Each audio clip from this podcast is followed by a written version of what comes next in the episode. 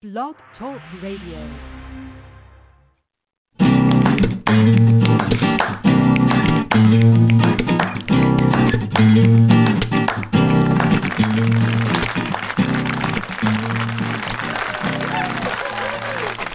Welcome to Thursday night at the Speakeasy Cafe. We would like to invite you to take the stage for the Sound of Ink open mic poetry night.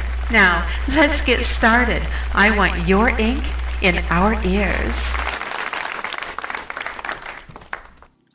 Hello, everybody, and welcome to the Speakeasy Cafe Open Mic Poetry Show, The Sound of Ink. It's going to be fun here tonight. We're going to have a good time, hear some poetry, do some chatting. Really excited about this, especially for those of us who are are cloistered into our homes, either voluntarily, like I am, or mandatorily, uh, stuck inside the house and and you know everyone's complaining about this, but I think it's pretty exciting. I'm I'm staying I'm in staying in, inside for three weeks straight um, have everything set up. I'm, I'm self self uh, uh, self uh, what's the word I'm thinking of? It just totally totally went away, totally went out of my head, gone. Um, distancing, whatever. I'm social distancing for three weeks inside my house. Um, but yeah, that you know, it, I see it all over. You know, and I really wasn't going to talk about this much on the show, but it's so you know, I wanted to keep this right about poetry, but it just really affects us. And so I'm trying to think of some things to do. You know, it, what the world gives us, it, what we make out of it is all we have more control than we think we do. What we make out of something, you know, we can't control what's handed to us, but we can control how we react to it. Okay, so staying inside, not going out, not doing things. I've been trying to, you know, look at this kind of like a gift. It's it's time that you can get caught up on things and do things and try things and spend some quiet time inside your head and slow down and unplug. And I've been trying to do some things online um, that will help you keep busy, motivated, keep inspired during all of this. I just posted a bunch of publications, journals that are accepting submissions right now. Um, there's one Wild Women's Act. They're actually they um, their deadlines passed. I didn't notice that when I posted it, but their deadlines passed. But it's really cool. Tulip Tree Publishing. You might want to check them out. They have all kinds of fun stuff all the time. You can check the themes that they have coming up on future issues. We have some really fun ones. Uh, there's Memoir Mixtapes is doing submissions. Montana Mouthful. Uh, we have uh, uh, there was one I found on uh, Southern Appalachian Writers Cooperative is doing a, a, publication anthology thing, so I had to tag Philip Church in that, of course. Make sure he knew about that. But you can jump over onto my Facebook page and check out some of these. Headway Quarterly is doing one.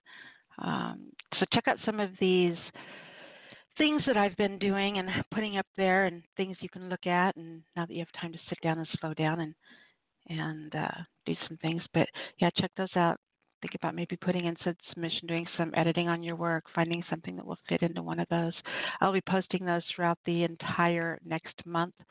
So, I, I mean, I do those periodically anyway, but I'm going to do them quite a bit more over the next couple of months or excuse me, next couple of weeks. And the other thing that I want to mention real quick is, and I'll probably talk to Noreen about this a little bit more, but she has a poetry page and she posts some really fun things over there uh, for writers, kind of ins- inspiring things and some very cool links. And then I wanted to, she also has, uh, where did it go? Let's see if I can find that real quick. Has uh, some stuff going on, so maybe she'll call in tonight. Uh, if not, I'll post the link to what she has. It's a radio show, a radio station thing she's doing. Uh, I haven't read all the details on it, but we'll we'll read that together. Uh, she has some things coming. So there's a lot of things to keep us busy, a lot of things to keep us inspired. You know, I really urge us to take advantage of this time, not to waste a moment of it. I mean, the world's pulling us apart, you know, drawn and quartered and pulling us in a million different directions all day long. It's kind of nice when we get a chance to just sit back and do nothing. You know, the world can't get at us with the door closed, neither can the virus. So, anyway, check out my page for some of those things we have going on. I want to go over a couple of things, some announcements before we get started on the show. I want to give you the number to call in if you would like to call in and read tonight. It is 646 595 3965.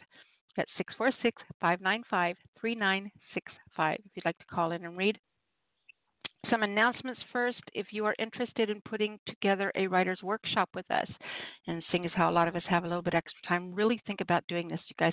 You can pre-record these on your computer and send me the MP3 file if you want to be able to edit it and just do it, the, you know, without all the the nerves. If you get, you know, if you get kind of nervy like that when you're doing things, uh, you want to be able to go back and edit it.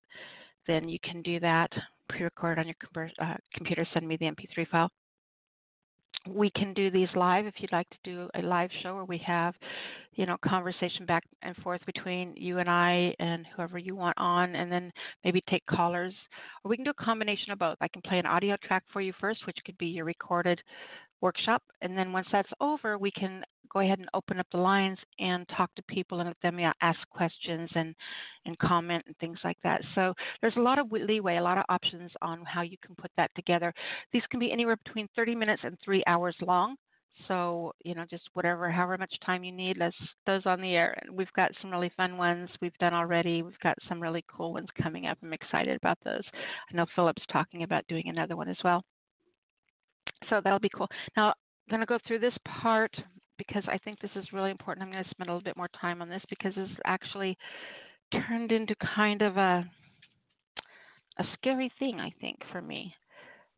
And you'll understand as I get into this. But first of all, the sponsors of our show. It's really, really important that we thank them because it's it's all of the people that stepped up to the plate last year and helped us cover our 2019 broadcasting license. I mean, we appreciate you guys so much, and it's we're at the end of that year. So, you know, I just want to get your names out there and and thank you on you know on behalf of myself, but mostly on behalf of the entire community. You know, everybody here who enjoys this show and is able to share and has an outlet and finds inspiration all that good stuff. You know, on behalf of all of us. Uh, we just want to thank you for that and those sponsors were James One Sapien, Sean Gullickson, Rosalind Prentice, John Case, Paula Sweet, Gary and Noreen Snyder, Mangus Kahn, Ronald P. Bremner, Terry Galloway, Melvin Douglas Johnson, Uma Pochapali, Christy Doherty, Julia Vargas, Michael W. Enks, and we want to thank you guys for helping us sponsor and keep our show on the air last year. We are at the point where we need to renew our license. We've only got a couple of days left. We have a fundraiser on my page right now. If you would like to be a sponsor of the show, you can jump over onto my Facebook page, which is Nyla, N Y L A dot Alisia, A L I S I A, or you can contact me uh, if you'd like, and we could do some of them were uh, talking about not being comfortable doing it through Facebook. So, you know, if you need a PayPal address or something like that, if you'd like to help sponsor the show, just let me know. I want to thank those who have already contributed uh, for our 2020 broadcasting licenses. So far, we have Debbie Kelly, Eric Shellman, Wes Johnson, Rick Clark, Raymond Bentley, Noreen and Gary Snyder, and Rachel Ward. And I just want to say that there are one, two, three of these so far are listeners. They're not even readers. So, three of the sponsors right now that are helping to sponsor the show so far this year our listeners, people who come here every week to hear you read, not to read, not to share, but to hear you read. I think that's really awesome, cool. So we want to thank them. We are sitting right now, we have to raise at least $1,200 to keep our show on the air. And that's for this year because of some changes that Blog Talk Radio has made. Uh, the, uh, the 1200 will cover a two hour show we'll be able to do a two hour show, um, three hour overtime if we want, but a two hour show. If we want to continue doing three hour shows like we've been doing, then it's like 150% increase. It's like $2,490 now. Uh, so that's probably not going to happen with everything that's going on. So I'm just I've come to uh, come to terms with the fact that you know just being able to stay on the air is going to be great. We have raised so far, let me pull that up because maybe that's changed in the last couple of minutes. Um, so far, we have raised 295 of our $1,200 goal, and we have just a few days left to try to reach that. And that's the part that's scary for me because, you know, with me not working right now, uh, being laid off, staying at home, and all that stuff, I don't have the money to cover this this year like I normally do. And so, you know, we're really depending on the community to help keep us on the air, all of us together. You know, little bits help. So, you know, those of you who've already, you know, donated what you could, thank you so much. We appreciate you so much. And I know that these are really hard times. Um, you know, but every little one, you know, every little tiny dollar helps. So, those of you who have donated, thank you so much. Those of you who would be interested in donating and helping keep us on the air for the next year, uh, either shoot me a message and I can give you the information, or jump over onto my Facebook page and you'll see the fundraiser I have going on for that. All right, the next thing I want to do is I want to go over your homework and stuff. Now, every week at the beginning of the shows, I give you writing exercises, writing assignments, all kinds of fun things, some prompts. So if you're ever sitting there one night and you're wondering, oh, I don't know what I want to write about tonight, just go to the first 15 minutes of any of our archived shows and we'll be going through stuff like this and you can be off and running. Okay, so yeah, those are there waiting for you. Get a paper. I'm, I'm stalling so you can get make sure you have your paper and pen ready. So go ahead and, and you know, grab a, your pen and paper and write these down. As I go through these, if you don't get everything written down, don't panic. You can always come back after the show's over, listen to the archives, and jot down anything you have missed. All right, so the first thing we're going to do is we're going to go over our journal assignments. Now, you have a couple, one of them's for the year, and that was remember that's to write a haiku every single day. Every single day, go out and intentionally look for something that's worth 17 syllables. And your year can start right now today. Doesn't matter when you hear this. Just you know, just start.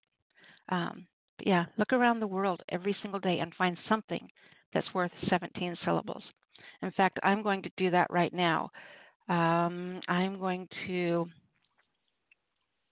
at um, fossil. So I'm sitting here in my office, and I've got some fossils that I've collected. They're in my office on the shelf, and so I'm going to write. I'm I think that that's worth 17 syllables, and I'll post it on my page when I'm done. But today, mine's going to be written about fossils.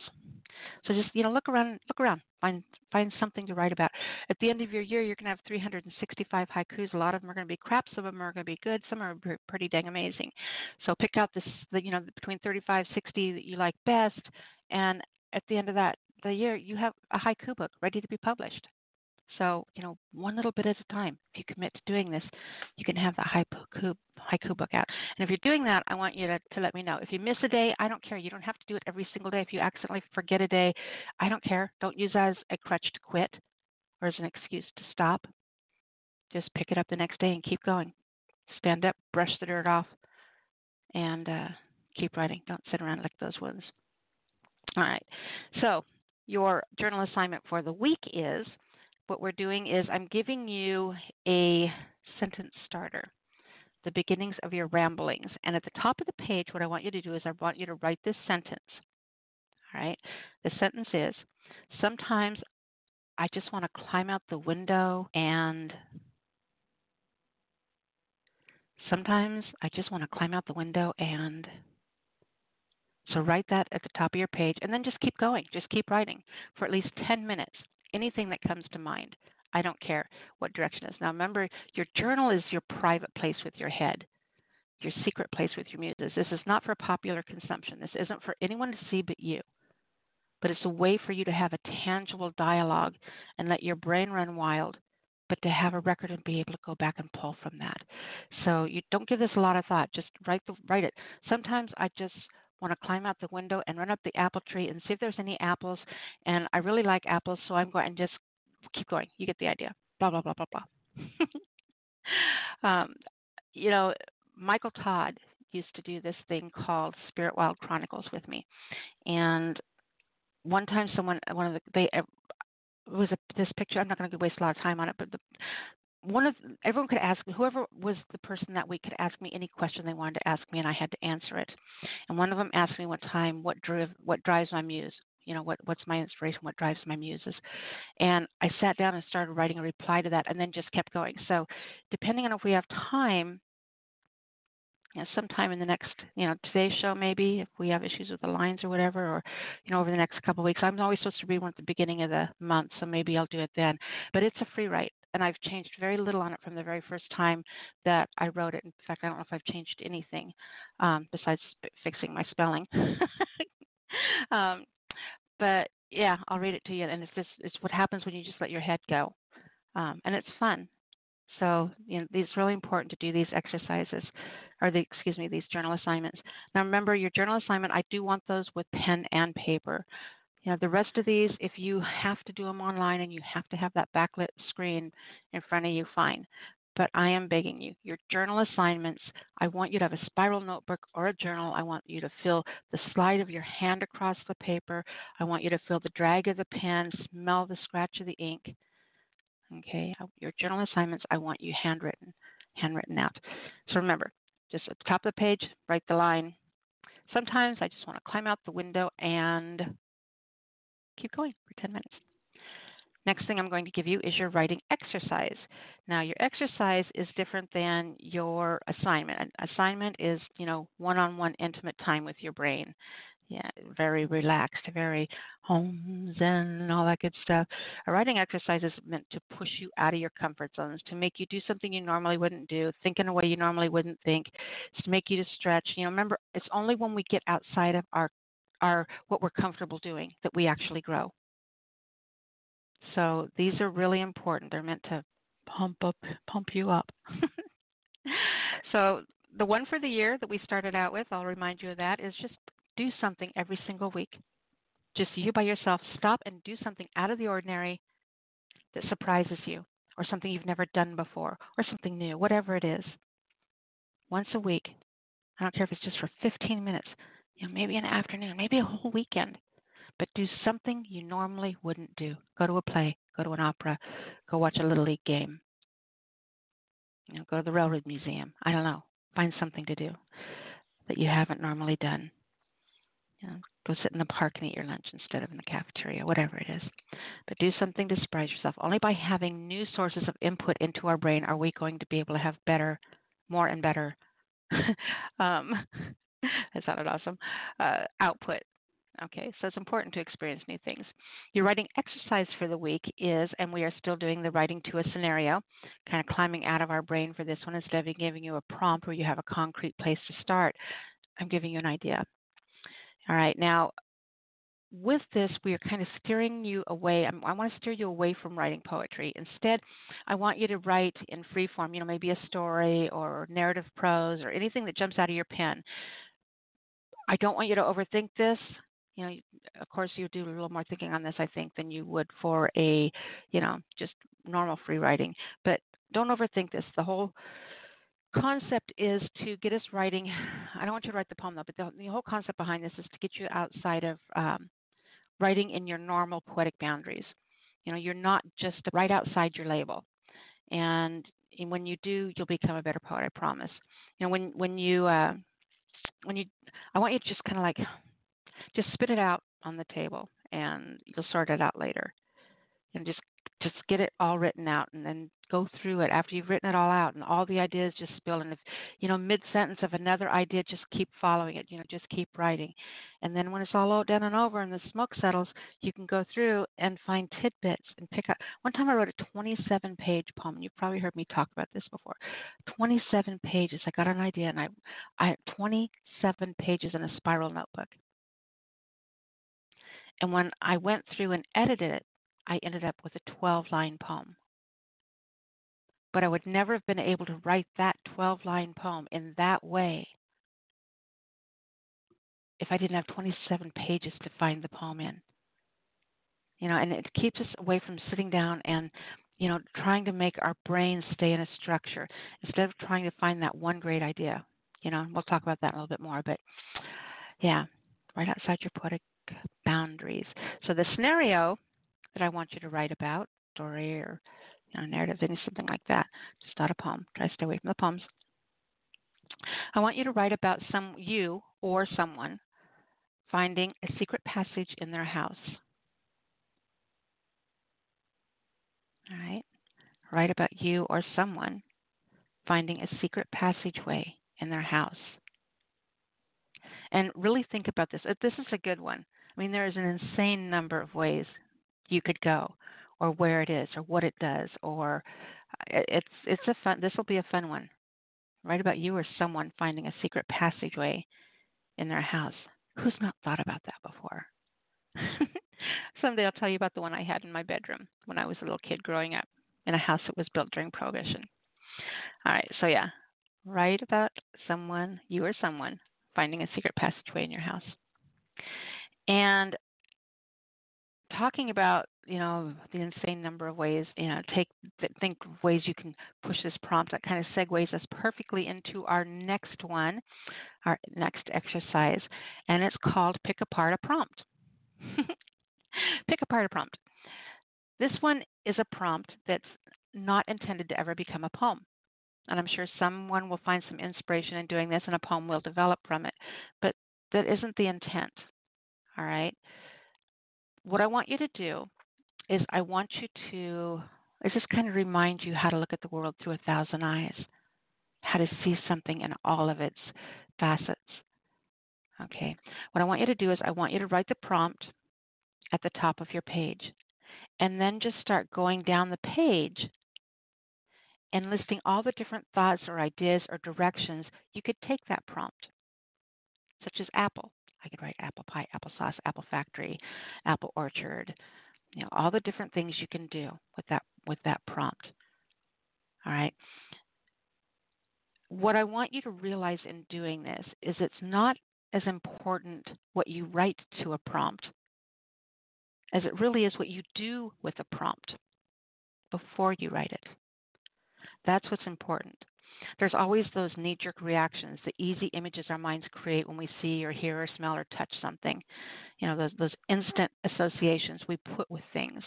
You know, those are the obvious. But uh, what I want you to do, and what this exercise will help you do, is search beyond the obvious and look for the unique or find the unusual, you know, write more powerful imagery.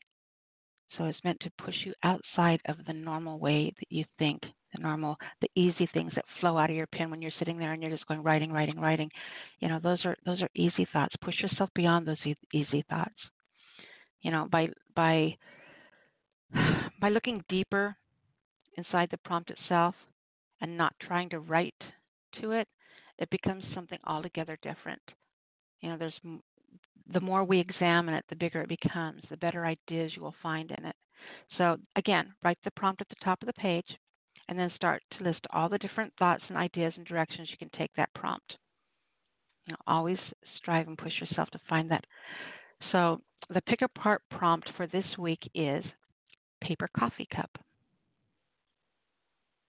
Paper coffee cup. So think of every angle you could take that. You know, what kind is it? What condition is in? Where is it? Why is it there? What's it doing? What's the significance? How is it its relationship into other things? Does it stand out, blend in? What's the emotion it makes you feel? And just think about everything that you could write to, every angle you could take that prompt, and write them down. You'll have, trust me, you will have so much fun doing this. All right, now our prompts. Now that I've told you to completely stay away from writing poems, I'm going to have you write some poems. Now, prompts your regular prompts, they are like seeds planted, and they are meant to grow into a poem. With that said, the prompt can either be the title, a line in, or the general concept of your poem. All right, so number your paper one through three. There's three prompts I'm going to be giving you. The first one is the six feet between us. the six feet between us. Number two, armored inkwell. Armored inkwell. And number three, ghostly keeper. Ghostly keeper. So once again, number one, the six feet between us. Number two, armored inkwell. And number three, ghostly keeper. Those are your three writing prompts for this week. Next and lastly, It's That's My Line Borrowed Poetry Prompt. Now, every week that you guys come here and read, I'm listening to you and, and we're discussing your poetry. And next week, I could have borrowed a line out of your poem and it'll be our prompt. So tonight's prompt comes from a poem that was read last week. And this one is actually a poem that was written by Philip Church. And the line is the prompt is I don't live here anymore. I don't live here anymore. That's a really good one, you guys. Can be taken in all kinds of crazy, amazing, weird. Where don't you live? Is it metaphorically speaking? Is it literal? Is it, is it why? Yeah, that one's that one really provokes a lot for me. I don't live here anymore, and that's from the poem that Philip Church read last week. So those are your prompts, your exercises, and your assignments. Remember, if you didn't catch everything, you can come back at the end of the show and listen to the archives and write those down. Alrighty? Next, we always start and end every episode with an audio track. So if you are a poet who has recorded your work, and if you're not, shame on you, it's magic. Get a headset for your computer, download a free recording program, and get after it. Once you have those in MP3 format, you can email those to me. The word that is in the email title, the Speakeasy Cafe at gmail.com. That's the Speakeasy Cafe at gmail.com. Make sure you put MP3 file, audio track, something like that in the subject line for me. We'll get those uploaded to the show's library and we will play them for the world. The piece that I have chosen to start the show with tonight is by Jae Nichelle and it's called Little Clay Things. Here you go. Can you love someone you only met in passing. That is the first thing I think when someone asks me if I love myself. The second, if you don't know who you are, you will become who others tell you to be. Maybe that is how I became this supernatural shapeshifter, this transformer, this clay thing. Why, when you poked my stomach, I shed it peeled my skin back from the flesh so you would think me more vibrant, lifted my cheeks into permanent smile. Playthings only know how to be molded. Open ourselves up to anyone's craftsmanship so that we may bend or be beaten into something more beautiful. And I'll believe that every blow from you is beating me into something more beautiful and that the pain is only from growing. This clay has never known a gentle hand only many iterations of the same sculpture. Maybe one day one will stick. Maybe I'll be made pot or bowl or something else you can dump your insecurities into. Maybe I'll be made mantelpiece. Something you never really look at but make sure to show off to visitors. Or make me paperweight. I've already spent a lifetime holding flimsy things down or tablets because even the earliest of writers viewed this clay as blank slate, as empty, waiting to be given meaning.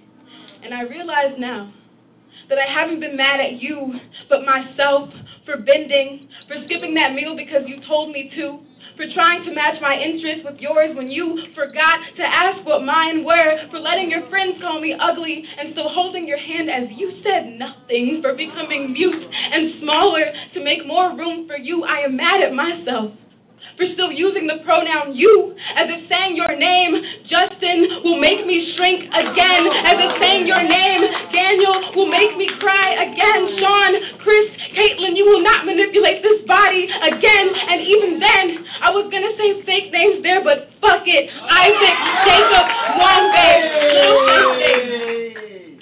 You do not have to be malleable to be worth something. You could be the brick that builds the house that stands the tallest, no matter how hard they try to knock you down. You could be the brick that falls or is thrown on their head. You could be the brick that accidentally breaks their car window. Just choose wisely, because one day you will no longer be malleable.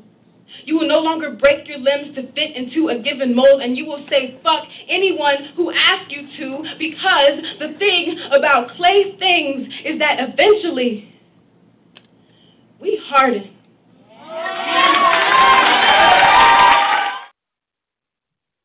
I have to tell you, as a woman, I think that is one of the greatest poems written by any of our contemporaries right now about what it's like to be a woman. It is one of the most empowering feminist poems I have ever heard. I think it is incredible. If you did not catch that and, and you want to hear it again, you can find that uh, on YouTube. J J A E N I C H E L L E. All right, little clay things. Look that up on YouTube, and if you get a chance, listen to it again. It's really amazing. You know, I don't know if any of you have ever uh, read your poetry live in front of an audience like that, but it's pretty incredible. And I have done that lots of times. I've done them in front of. I mean, I've I've performed in nightclubs. I've done it in front of in an auditorium. I've you know little little library gatherings and stuff. The little ones are always the scariest for some reason because you know you're right there. You're breathing their air. When you're behind lights and you got those lights in your eyes, it's like you really can't see them. But there's something that if you have not done that before, I, I encourage you to do that because there's something incredible that happens when you hear like when she was reading in the middle of her piece and she said fuck it. You know just the intensity of that. You mm-hmm. heard the reaction the emotional out loud physical response from the audience. And there's something really cool when you're reading something and the audience connects with you and you get that feedback. You get that and it's just it's incredible. So yeah. Go check her out over on Facebook, or excuse me, YouTube, Little Clay Things. Look it up and you'll find her. Okay, so with that said, what comes next? Want to remind you again the number to call in 646 595 3965. That's 646 595 3965 if you'd like to call in and read. If you are on hold, this is what you can expect. We do take callers in the order that you call in. So, area code A 540.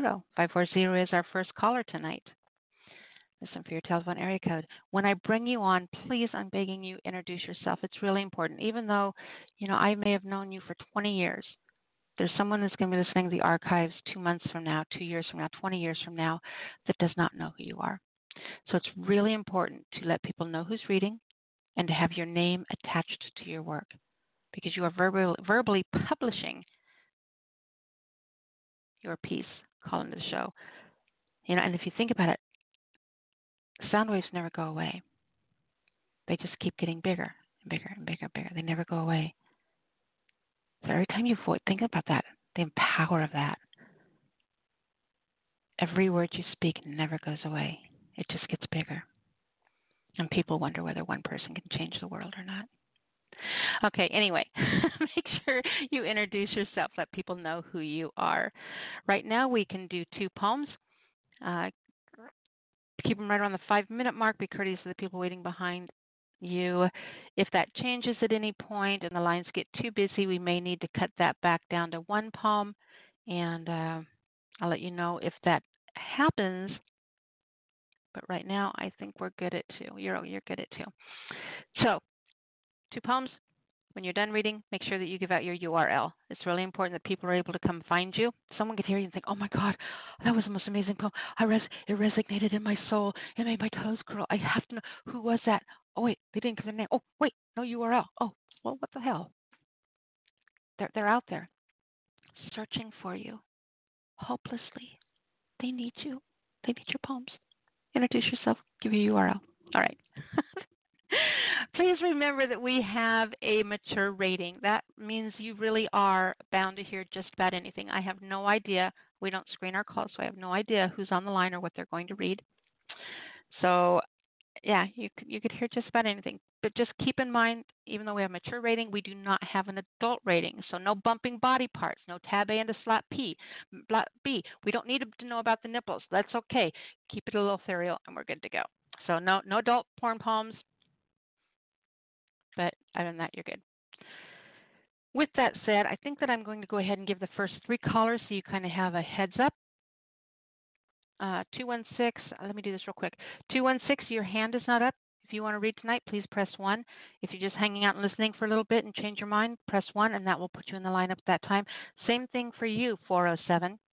So 407, and 216. You are not in the lineup. If you guys would like to come on and read tonight, please press 1. Everyone else, I see you. I got you. You're good. Our first three callers tonight, as I said before, first will be 540, followed by 419, and then 219. All right, let's go ahead and grab 540. 540, are you with me? Hey, it's Phil Church down in Virginia. Hi, sweetheart. How are you doing? I'm doing pretty good. We it's almost summertime down here. We were we were almost in the 70s today, and we're going to get close to the 80s in the next couple of days. You know, I wonder how hot it would have to get to kill the virus because it doesn't like heat.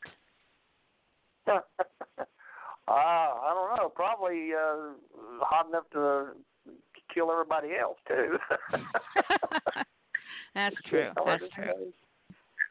So, how are you doing uh, down there in your cloistered little self self preserved uh, world?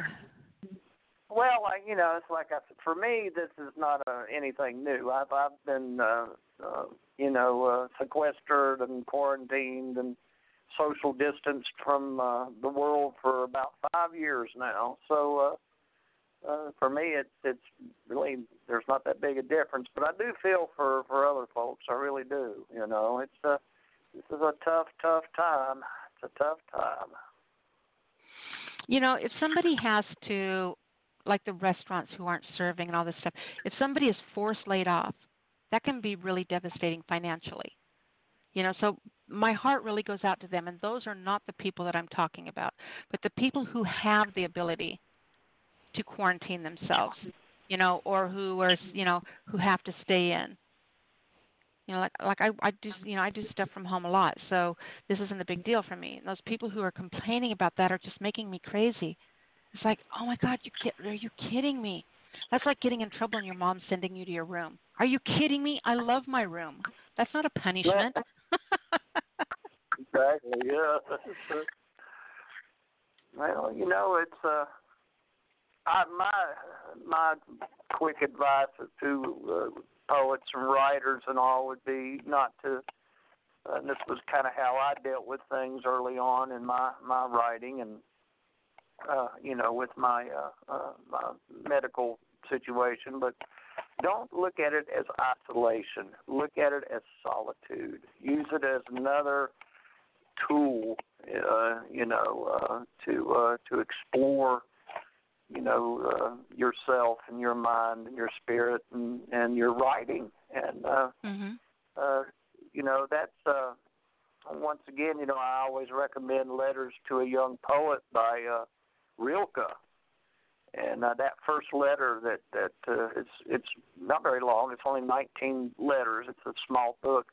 And you can find it online for free. But uh, that that first letter he really talks about uh, solitude and, and, and everything, and it really brought it into focus for me. So I, I recommend that to everybody. I absolutely agree. Absolutely agree. Very well said, my darling. So, oh, what'd you bring us tonight? Well, uh, you know, like I said before, I, I'm, I'm an Appalachian outlaw and inspirational poet, so I, I've got an inspirational piece tonight. I'm just going to. Before you get to that, I'm sorry. I'm sorry. Wait, wait, wait. Before you get to that, um, did you see that link that I posted on my page for that publication that's looking for poets from the yes, Appalachian Mountain area? Were you I familiar with that group? I'm not really. Uh, I've heard about the the what is it the uh, uh, gravel sand and gravel uh, uh, thing, and I'm actually uh, I follow them on Facebook. Even though I never really see anything from them, it seems but I'm going to submit to that. So I really I appreciate the fire out of that. well, I was hoping that I was hoping that you would get online and see that on there because I thought about you. I had to post. I mean, you're the only person I know in that area, so you're you're the only reason I posted posted that thing. But I had to so you would see it. Well, yeah, and I am. Uh, I think the cutoff date is uh, April 15th, so I'm I'm going to submit. Uh, actually, I was going to submit some of my uh, Appalachian sonnets uh, you, to to see uh, if any of those would fly with them. So, excuse me, my, I'm getting a frog in my throat. I hope it doesn't mess me up here. but uh, yeah, I'm only to be able to do the one tonight, and uh, it's called uh, "The Secret of Life." Here we go. Can any idea be questioned so dear as when it's wondered, why am I here? Notions of what was, what is, and what will be populate the thoughts when turned to destiny. It may be wondered what things have been missed when trying to simply discover why does one exist. It can become a point really affecting our condition, wondering of how and what to do with our ambition. There's always a real danger of paying a high cost when there's a belief that one's aspirations are lost. So, to quell the vexation and uneasy persistence, here is the key to understanding one's existence. No matter who you are or what is your life's station, you've been ordained to exist as part of God's creation. Like the sea, mountains, or blazing stars, all that thrives and persists, you are here for a reason. You're as important as all else that exists. This makes it not only obvious you are His invention, but you are endowed with ability to accomplish His intention. No matter what happens, you are amply equipped to fulfill your part, but it must be played by His script. It requires that your dreams and goals be amended, surrendering your ambitions for what He's intended. This might not seem easy with what you believe or have been taught, but God's plan for you is your best destiny. It's already been wrought. Just let go of all of your worry, surrender your anxiety and strife. Relax in God's grace. Seek Him with all your heart and give Him back your life. In Bowen. That was beautiful. Oh, thank you. Absolutely beautifully said, sweetheart. Thank you much, Lee. I appreciate it. You're very welcome, dear. And you said you're just going to do the one tonight? Yeah, I'm kind of running out of out of my Running out of my steam for the day? Yeah, I can only seems like anymore I can only really uh, you know talk so long, which to some people that's a blessing. oh, Oh, all right, sweetie. So shoot me a message. Let me know how things are going this week, okay? I sure will, and you hang tough, okay? And everybody else is listening, y'all hang tough. And I, I love you. And you can find me uh, on uh, book Phil Church, or if you want to check out any of my books, I'm on uh, Amazon. Just search Philip Kent K E N T Church, and I'll should pop right up. Very cool. All right, sweetheart. Love you dearly. Appreciate it. And I'm really glad you're able to call in tonight. And thank you for our borrowed poetry prompt, by the way. I don't know if you heard that, but I stole a line from your poem from last week. Yes, I did. I was I'm very flattered by that. I, I can't wait to uh, hear if anybody does anything with that next week. It's a great line. Thank you for sharing it. Oh, thank you. All right, hon. Go get some rest. Let's enjoy the rest of the show, and we appreciate you being here. Thank you. Oh, I appreciate being able to be here. So we'll talk to you next week. All right, baby. Bye bye, hon. Bye. All righty. Our next caller comes from area code 419. 419, you're on the air. Hi, Miss Nyla. How are you? I am doing absolutely wonderful. How are you, sweetheart? Ah, doing okay.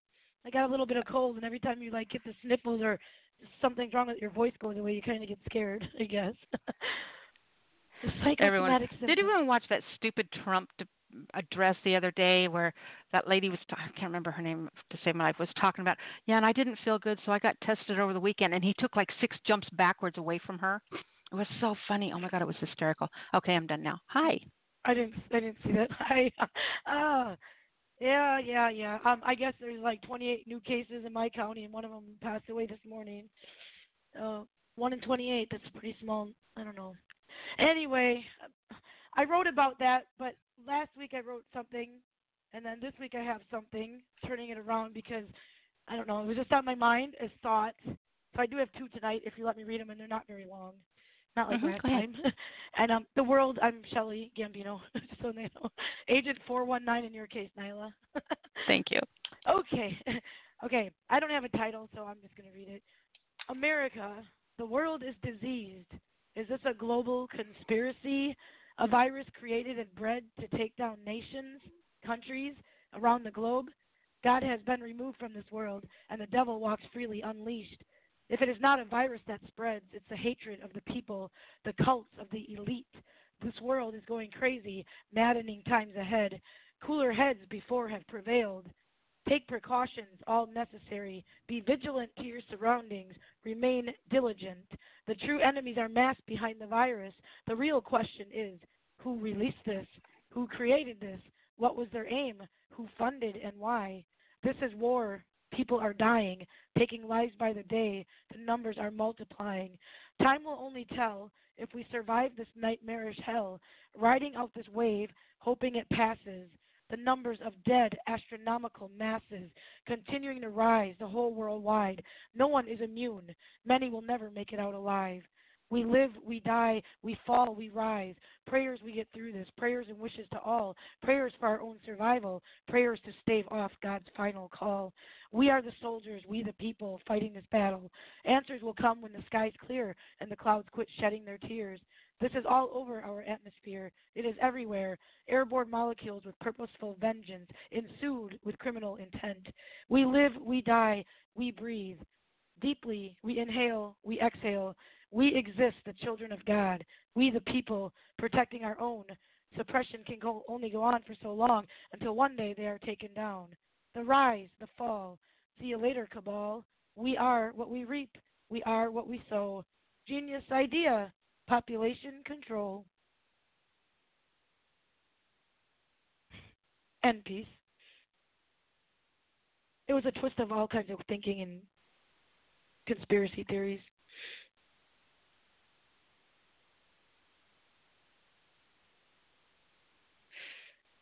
Are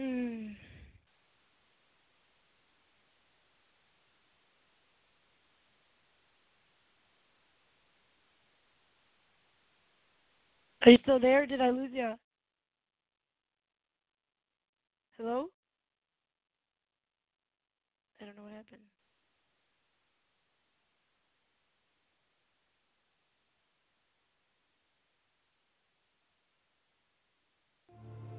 Fun fact Planet Earth is 4.5 billion years old. Mankind, about 140,000 years old. Let me put that in perspective. If you condense the Earth's lifespan into 24 hours, that's one full day, then we have been here on this planet for, drum roll please, three seconds. Three seconds. And look what we've done. We have modestly named ourselves Homo sapiens, meaning wise man. But is man really so wise? Smart, yes, and it's good to be smart, but not too smart for your own good. Yes, we have split the atom. Yes, we build clever machines that navigate the universe in search of new homes, but at the same time, those atoms we split created nuclear warfare. In our quest to explore the galaxy, rejects and neglects the home that we have here now, so no, that cannot be wisdom. Wisdom is different. While intelligence speaks, wisdom listens, and we willingly covered our ears to Mother Nature's screams and closed our eyes to all of her help wanted signs. Wisdom knows that every action has an equal and opposite reaction, so if we were wise, we would not be shocked when we see storms that are stronger than ever before, or more drought, hurricanes, and wildfire than ever before, because there's more pollution than ever before, more carbon, more trees cut down than ever before. At a record pace, we have increased the extinction of animals by 1,000 times the normal rate. What a feat. In the next 10 to 100 years, every beloved animal character in every children's book is predicted to go extinct. Lions gone, rhinos gone, tiger, gorilla, elephant, polar bear gone. In three seconds. Species that have been here longer than us will be gone because of us. In this three seconds.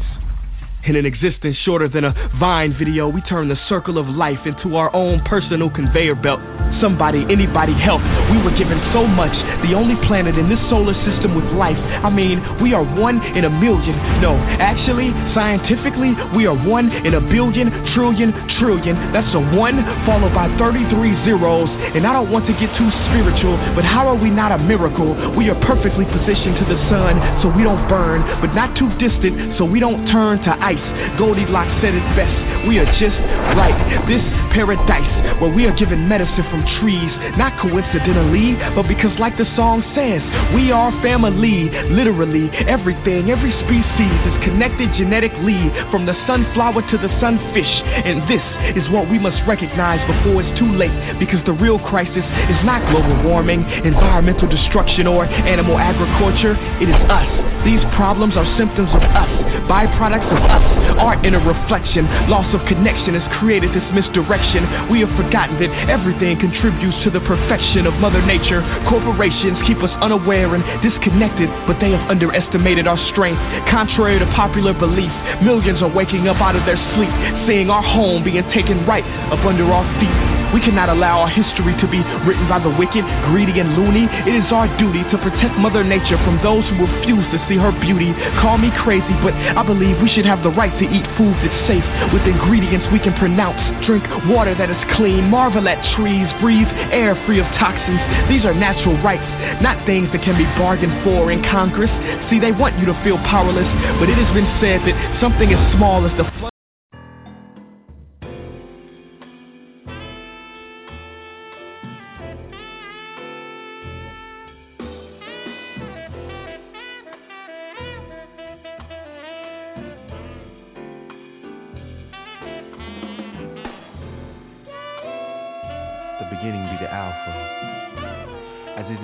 it it be the first chapter. They call it life. life. Beautiful as it is, and in the beginning, never thinking about an ending, just thinking about building, creating that solid foundation to stand on, trusting, hoping that you don't stand alone, just just hoping, nose wide open, walking on faith, just trying to keep pace, trying not to lose the race of, of everyday, everyday life. Life. yeah. I saw her sitting in a little coffee shop just sipping, writing. To the naked eye, doing nothing exciting, man. She was just sipping, writing. But it was something about her. Something that made me wonder as she sat there alone over yonder, just sipping, writing. What was she writing? Was it poetry? She looked up, man, and, and she finally noticed me and, and she smiled so beautiful it was, like like looking at the river now because because so beautiful she was. So so I smiled. She went back to writing. Doing nothing exciting, man, is, and, and I just stood there and admired and wanted to walk on over and introduce myself, but because of my shyness, I decided to retire. To a chair two tables down. Quiet without a hint of a sound, I just sat there sipping, gazing admiring her from a distance because her beauty and her innocence was so amazing. Her her smile was so intoxicating. Her her eyes were so engaging. The, the 10 second glance made my heart start racing. As if I was high on drugs, straight freebasing. I just sat there and daydreamed of, of me and her taking flights to far off places. Turning off our cell phones while, while we took long vacations in, in hard to reach nations. It Made me wonder who was this lady? It kept me sipping, gazing, driving me half crazy with anticipation.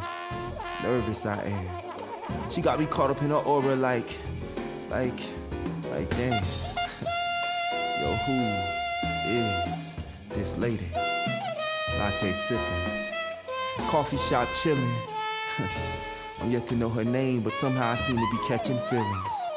I wonder, I ponder. Does she come here often? Or would she be interested in me and her doing some get to know you talking? And hope that maybe we can become good friends and do some park walking. Hold up.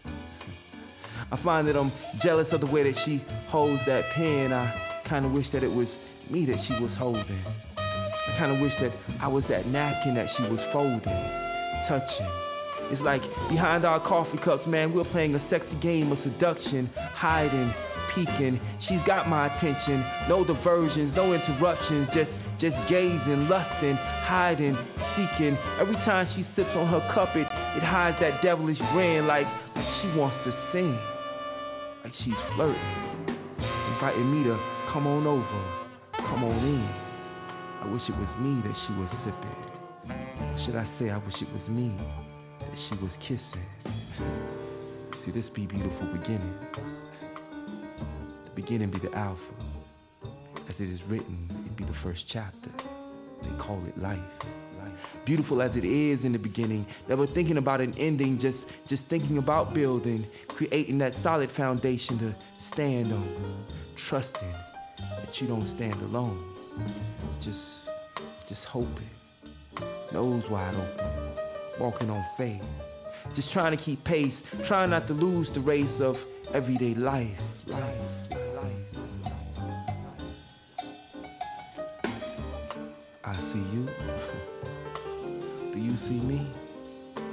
Kissing on a white sandy beach, making love surrounded by palm trees. I worship you because you made me believe that that God, that God said that you and I, uh, you and I were meant to be. You are so heavenly. I can't help but believe that, that God sent you to me because you put me at peace, and, and to Him I am forever grateful. I know sometimes, baby, that I can be a handful, and for that I apologize. Melt me with those maple brown eyes. But you handle me like like the way trees slow in an autumn breeze, so gentle, so smooth. I I can't help but be in love with you, because you make it so easy. Sleep with me, dream with me, to a far off place where where no one can find us, where it's just us. Caught up in the rush of our lust as we make love from dawn to dusk. As I look down and see you beneath me, looking up at me, smiling, sometimes staring me down, making love to me with your eyes as you hold on tight for the ride. I, I love you. I love, I love the feel of your thigh. Way your flesh feels against my flesh, the way your chest feels against my chest, the way we pause, we take deep breaths, deep, deep, deep breaths. The thought of knowing that you are mine makes me lose all track of time. So we end up making love for hours just just because there's nothing else to do. It's just you on top of me and me on top of you. With the sweetest smell of romance in the room, I, I take a whiff to consume the perfume because I want to smell of you with with me all day. Just one whiff, just one sniff takes my breath away. Got me finding, got me finding, got me fiending, got me fiending, got me fiending to see you on the next day. The exact same way. Me looking down at you and you staring up at me. I can't think of a better position for us to be, so just love me. And if you feel it in your heart, girl, you'll just marry me. With the thought of knowing that this is what God always wanted us to be. You see, it's beautiful in the beginning. The beginning in, is the Alpha. The beginning be the Alpha as it is written. It it be the first chapter they call life. Beautiful as it is in the beginning. Never thinking about an ending, just just thinking about building, creating that solid foundation to stand on, trusting, hoping that you don't stand alone, man. Just just hoping, nose wide open, walking on faith, just trying to keep pace, trying not to lose the race of everyday life, life, life, life. See this? This be my Monday morning blues. I find myself caught up in the rapture, just longing, longing for her, missing her, her heavenly touch, oh so very much. Like I didn't just see her on Sunday, yet I find myself daydreaming about her. I find myself daydreaming about her all day, all day on Monday, daydreaming about all the love making we did over the weekend to no end. It just got me longing. Daydreaming about her once again as I long for her kiss. I look at my t shirt that she had online across my bed and I can't help but reminisce. I pick it up and pull it close to me. Close my eyes, take a deep breath, and I can smell her scent. Reminding me once again of the time that we spent just just love making.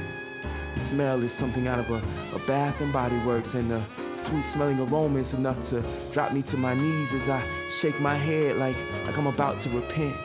It's just the smell of moonlight path reminding me of our sexy, sexy hour long bubble bath, or was it the smell of a midnight pomegranate? You see, it's been less than 24 hours, y'all, since she's been gone, and, and already, man, already I can't stand it. I'm just lonely, longing for her.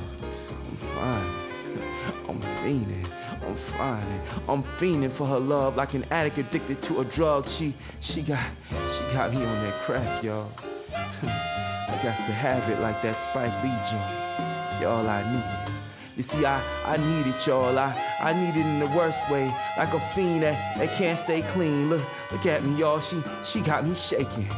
She got me shaking just thinking about the crazy love making I'm going through withdrawal from the lack of it all, from the lack of her kiss, from the lack of her touch, from the lack of her love that I miss oh so much. And she just left this homeboy alone, like, like yesterday. You see, this be my Monday morning blues.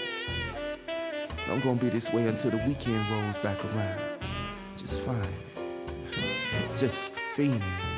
Just fiending, y'all. I'm gonna be this way until her, until I hear the sound of her walking through my door. I'm gonna be this way until Friday. Just fine.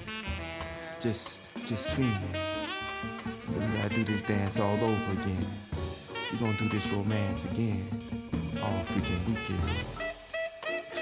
you see, it's beautiful in the beginning. The beginning be the alpha as it is written. It it be the first chapter they call life. Beautiful as it is in the beginning, never thinking about an ending, just thinking about building, creating that solid foundation to stand on, trusting, hoping that you stand alone, just hoping, nose wide open, walking on faith, just trying to keep the pace, trying not to lose the race of everyday life. life. Proverbs 18:22 states that he that finds a wife uh, finds a good thing and obtains favor, obtains favor in the Lord. And I guess that means that, that I have found favor, much favor, much favor, y'all, because I have surely found me a good thing.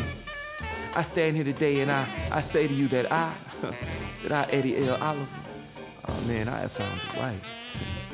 Someone I can trust, someone I can love, someone that loves and believes in me just as I love and believe in her, someone that I vow to cherish, someone that I, I vow to protect with my very last breath until death, until death, until death, until death, y'all, until death do us apart. You see, she, ah, uh, she and only she with, with all her beauty and her brains and her amazing smile, man. She, ah, yes, she, she was the one who was good enough to capture my heart when I wasn't even looking for love. When I wasn't even looking for, for my heart to be captured, when I when I didn't even know y'all that, that love existed, when I didn't even know that love was looking for me, man. She she captured my heart and I say to you that somehow, some way, somewhere, y'all, oh, we found each other through the mist and the fog, through through the tall buildings and towering trees, y'all. Somehow, uh, some way, man, we we we found each other like two ships lost in the night, like like two people lost in the wilderness, like like two people stranded at sea. You see, we, oh man, we found each other. Like in John 9:25, man, all I know is once I was blind, but now I see. Now I can see what love truly is. Now I can see what, what love must must look like, and it's a beautiful thing, y'all. Cause now my eyes are wide open. Now I know. Now I know that, that he who finds a wife, surely, surely, surely finds a good thing. I'm here to say, y'all, that I have surely found me a good thing. you see, it's it's beautiful in the beginning Yo, beginning be the Alpha, as it is written, it be the first chapter they call life. Beauty as it is in the beginning. Never thinking about it and then just thinking about building, creating that solid foundation to stand on. Trusting, hoping that you don't stand alone, just hoping, nose wide open, walking on faith, just trying to keep pace, trying not to lose the race of everyday of every day, of everyday life. life, life, life. Yeah. oh, yeah.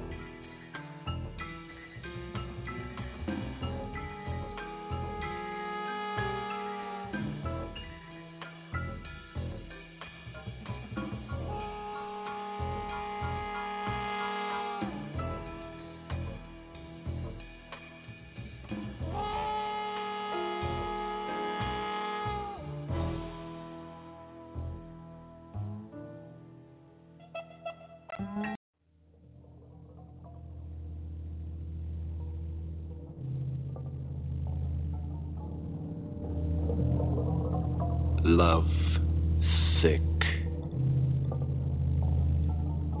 Flee from me, oh love. Depart from the reach of high. Gather with you your empty vows and false promises, declarations of immortality. Move from me, oh love. Why, the mere mention of your wicked existence only aids in the decomposition of what you have left of my depleted body. Love,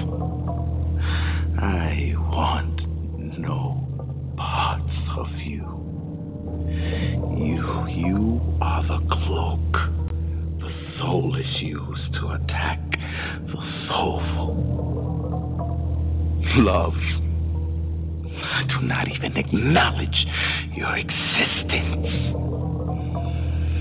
Curses to your falsehood, your salted kisses and bitter lies. Oh, love, leaving me in a worse state than when I was found, for now I crave you. Yes, love, craving you without reason. You have robbed me of my very sanity. Love, you have rendered me unable to love myself.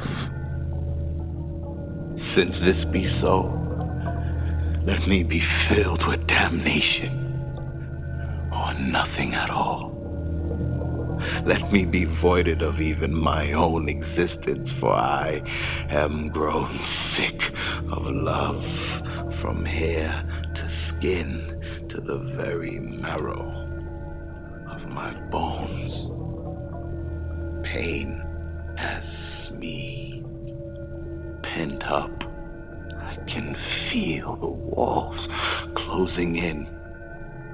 Try not to ball up while looking for a pressure pin. Deep, dark, beyond measuring. Digging, trying to find what it is that I am treasuring. Love dealt me a hand. I could not hold it. I folded.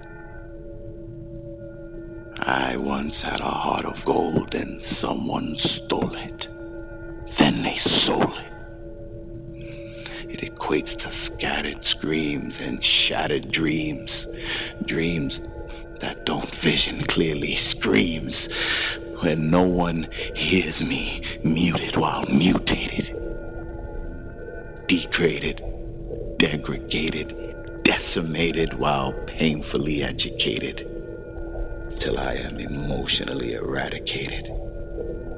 The road to nowhere is endless, booted by lost premise. See, my life's motivation was hijacked, kidnapped by a hater and a lover's mask. Trick me, treat me, beat me. Like a hyena when you eat me, laughing at me while gnashing at me. Trust is protection, I have no weapons. Love is leverage, it aids deception. I must be a bullseye. They keep aiming disregard in my direction. My life is death row. Where's my injection? Since the arms of despair is my only affection, I evade love without detection. I've grown sick from love's infection, unshielded, no deflection. Pain, it's got me pent up while the walls are closing in. I'm trying not to ball up while looking for pressure pins. Love. Oh, sweet love. Move from I, for I love you not.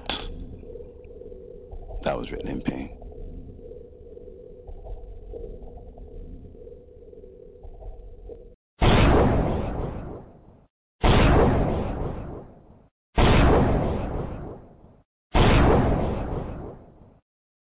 My hour of worship is midnight, the moon bright to flame.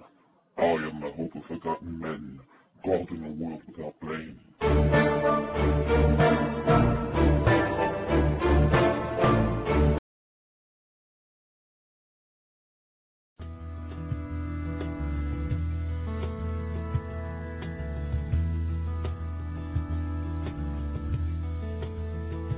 Welcome to the Inkwell, brought to you by the Speakeasy Cafe Open Mic Poetry Show.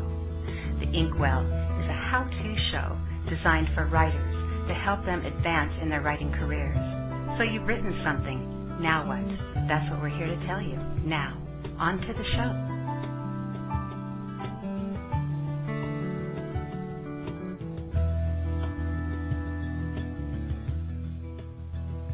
Hello, everybody, and welcome to another segment of the Inkwell. We're very excited to be putting on this show today. We have a special guest coming on with us, Cassandra Tribe. Cassandra is a second time workshop host here with us. She hosted a show a couple years ago, actually, that was absolutely amazing. We had people who listened to that workshop and said it absolutely changed their life in the way that they write. So I'm really, really excited to be able to bring her and share her with you guys again. I'd like to go ahead and welcome her to the show. Are you with me, Cassandra? I think I am. Can you hear me? I can hear you. oh, good, because I'm a little. what? I said, welcome to the Inkwell. Thank you. Yeah. Well, I'm excited you're here, and I'm really, really excited. I want to thank you so much for agreeing to do this workshop. The last one that you did with us was absolutely amazing, and we still have people who are listening to that. And you know, I, every time I promote it, I talk about you have to listen to this because it will change your life. You know, and not just as a writer. It was just a phenomenal, a phenomenal sharing that you had with us during that show. Well, good. Thank you. I mean, I, I was glad that you asked me when I called in. It's something that I enjoy doing a lot. I'm not currently teaching writing courses right now. I was for quite some time.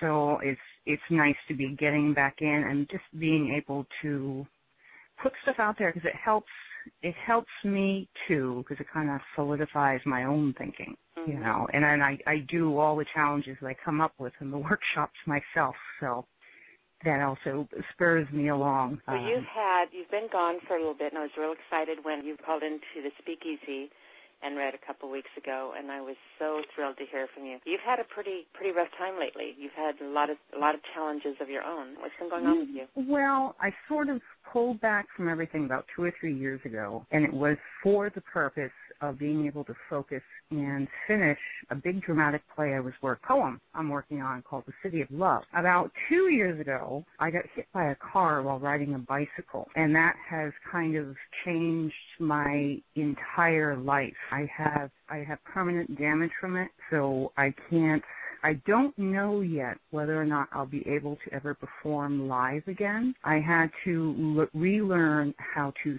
speak and control my voice and I have to walk with a cane and just you know anyone who's ever been through something like that or who deals with chronic pain and all the changes that come with it knows that just you start from scratch again. so when mm-hmm. I actually called in uh, just a few weeks ago. That was the first time I had read. I had just started writing again within the past eight months because I had to relearn the whole process of how to write, of how to even think about poetry because the area of my brain that got affected affected how I creatively think. So I had to find different ways to do things you know, and then I had to get writing all the poems that I swear I will never show to anybody, but they were bitter and angry. I had to, I had to just get that right out of my system. well, you know, but you ha- better. Yeah, well, you know, you have to do that. That's part of the process, you know. And for me, part of my process is learning how to do something more with whatever I have at the moment. And right now, it's I view myself as having a very different tool set than I had before when I did the last workshop. But um, know that that's not easy to do, and it was a yeah, that had to have been a handful. I can't even imagine what you were going through, but I am so proud of you because I mean you're a fighter. You don't give up ever. Yeah, yeah. I mean that's the key. It's like even if everything changes, there's still a very effective role you can play. I think one of the funniest things about the accident with a lot of what I do is I work with pain management and I work with Alzheimer's and with people in all sorts of conditions. And suddenly I was forced into the position of having to use what I taught. And that has changed everything about how I help other people. And, you know, I, for me, in the back of my mind, it was always get back to the poetry, get back to the poetry. That was one of my goals. It may not be the same as where I was before, but it's still mine and it's poetry and poetry goes places. Mine is stumbling places right now, but it's getting back. I have The City of Love, which I mentioned before. That's like a 92 page poem, and there are 23 different characters in it. Yeah, it's what is, designed, what you're doing with that? Well, it's designed for the stage. It's written according to someone who contacted me about a year ago. There were only about, they were trying to put together a list of a hundred uh, living writers who actually worked in the old dramatic poetry form. And I was number 36 that they had found. And they were having difficulties finding any more because this is a very, the form I'm using is very traditional. The, uh, the act of writing poetry for the stage is starting to come back. A lot of people don't know know that most of the plays, the older plays, most of the older everything, were originally written as poems. You didn't have playwrights, you had poets. They just happened to write the stage. So come the spring, I have a, as yet, I'm not going to give the name, but it's a respected theater company in the Northeast. They're taking the poem in the spring, and I'm going to start working with their dramaturgist now, the dramaturgists, they're, what they are in charge of is working with me to realize, you know, the stage directions, where the, where the poets will be on stage, what will go on. I don't have to do that as the poet, thank God.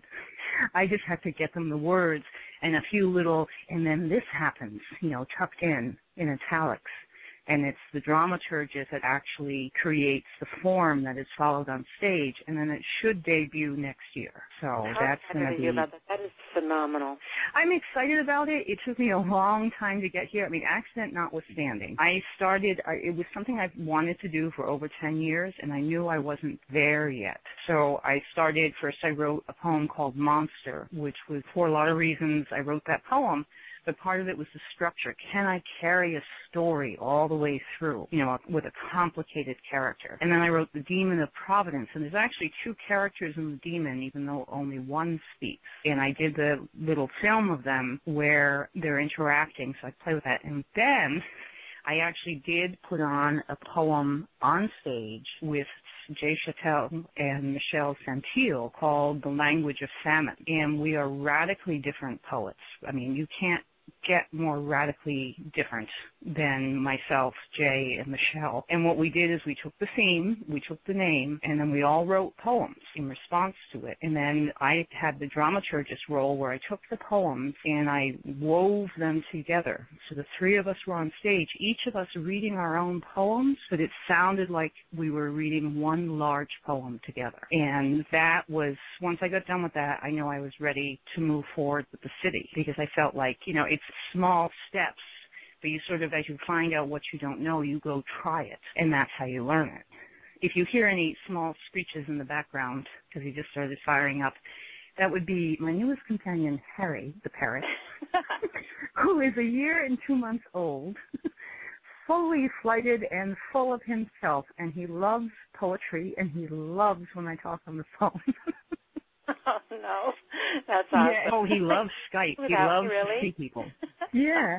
Um, that's cool. Well, we look forward to hearing from him throughout the show. say what I have for you today as, you know, I actually having the recovery time down kind of put me in a place where I had to watch and listen more. And when you asked me about doing a workshop, I jumped at it because there's something I've been noticing more and more poets doing besides wanting to work on stage. And that five five years ago, eight years ago, when you found groups of poets online, there might be a poetry challenge, you know, or maybe they were posting um, their own poems, people were giving feedback. And now it seems there's a lot more poetry groups where they're centered around a cause. So what I wanted to look at, because that plays into creating poetry that can be performed on stage or staging poets together. I mean, here you have a central theme. You know, how do you make a poem that's that serves the cause? So that's when I came up with the idea for the ex. It's a writing exercise called "Binding the Moon," um, and that's what this workshop's going to be about. I love that you think, title. Isn't it a nice title? It, It was hard to give that. title. It was a hard title to give up. You know, I I can understand that completely because when I when you sent me the information on the workshop, I was looking at that and I'm thinking, oh, oh, um, well, I like that Well, too. here's here's the good part. In the writing exercise, that is your title. Oh, great. Okay, I'm happy then. yeah, so that's the first part of the really exercise. kind of oh no, no, I want that one. yeah, the first part of the exercise is the title has to be Binding the Moon. But I'll get into that more a little bit later. Yeah, that sucks giving that one up.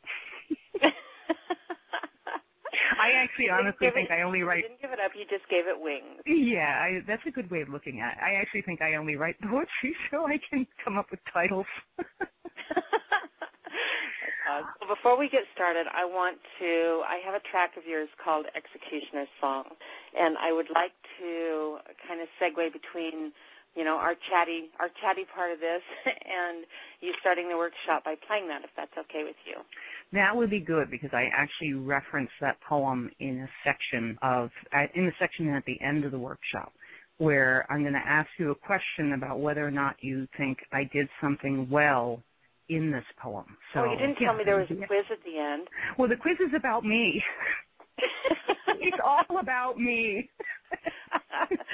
All right, you guys. This is a this is a piece called "Executioner's Song" by Cassandra Tribe, and then as soon as it's over, the mic's all yours. Just go ahead and get into your workshop, okay? Okay, great. Here we go.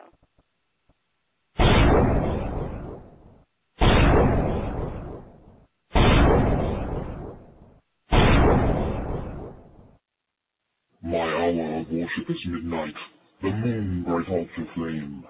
I am the hope of forgotten men, God in a world without blame.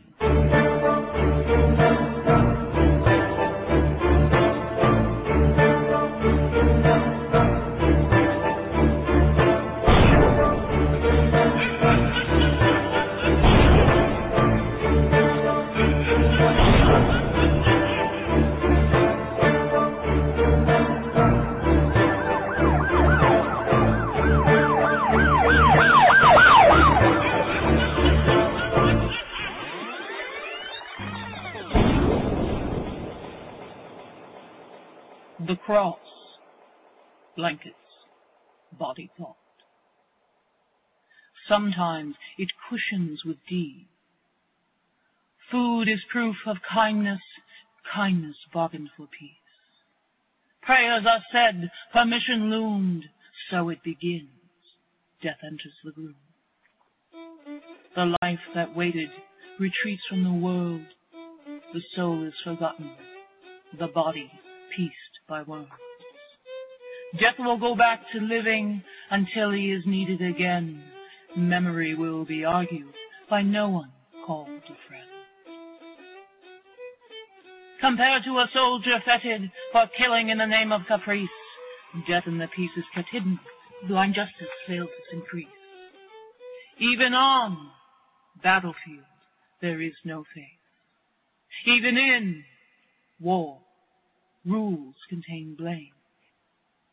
At home where soldiers are bootless, death is recruited and paid, service requested and rendered, secrecy hides all blame. Judas fed coins to soil, the only seeds that ever grew, trees to watch the world, and man as he stumbles through. Bright moon find swaying face, to hide and reveal again, flashes of effort misplaced, chance revealed forsaken. In solemn place, the body strapped down and blinded still communicates. Pressed wafer provides the food, food to assuage the weak, leaving the body hungry, crying one last speech. Bright moon finds swaying face, to hide and reveal again, flashes of effort misplaced, spun chance revealed forsaken. I have gone to husbands who were fathers. I have gone to wives who were mothers, wanting them to serve solid food better. The plate they gave me was empty, though 'twas turned just so, hoping I wouldn't notice, broke finish, mold, and go. Brother and sister after forgot me and argued on how, when wine had been flowing so freely, their cups were empty now. Not agreeing with any reason, they decided each other to slur, the wine soaked into the ground, no pool of bliss any more. No one in this world that loves secrets revealed wants to know the why of I am. Even the Christ on the hill was asked the source of his plan. I am the secret son of faith chose a different stand, following words inspired but written by human hand. My temples you'll find in castles filled with forgotten men, each of them sacrificed food to men's growing sin. I am the one who goes on, the one who should be condemned, but I make the sleep of the world quiet dismissed for kin. One day the world will go blind, and in blindness finally see. The flame on my altar will fade, and midnight will never be. Till then I am always invited, false promise of life believed, for I am the Christ of the chamber. These castles only I enter, yet rule I both man and man. My hour of worship is midnight, the moon bright out in flame. I am the hope of forgotten men, God the world without blame.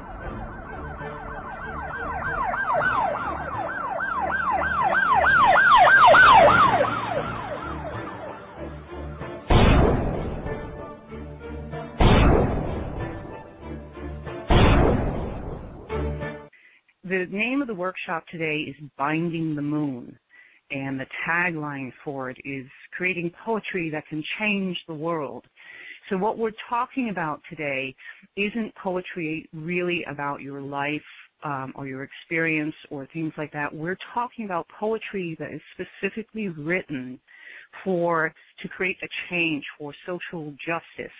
Um, it could be writing for cause. It could be writing for social justice. It could be writing to change a cultural attitude, writing for faith, or writing for politics.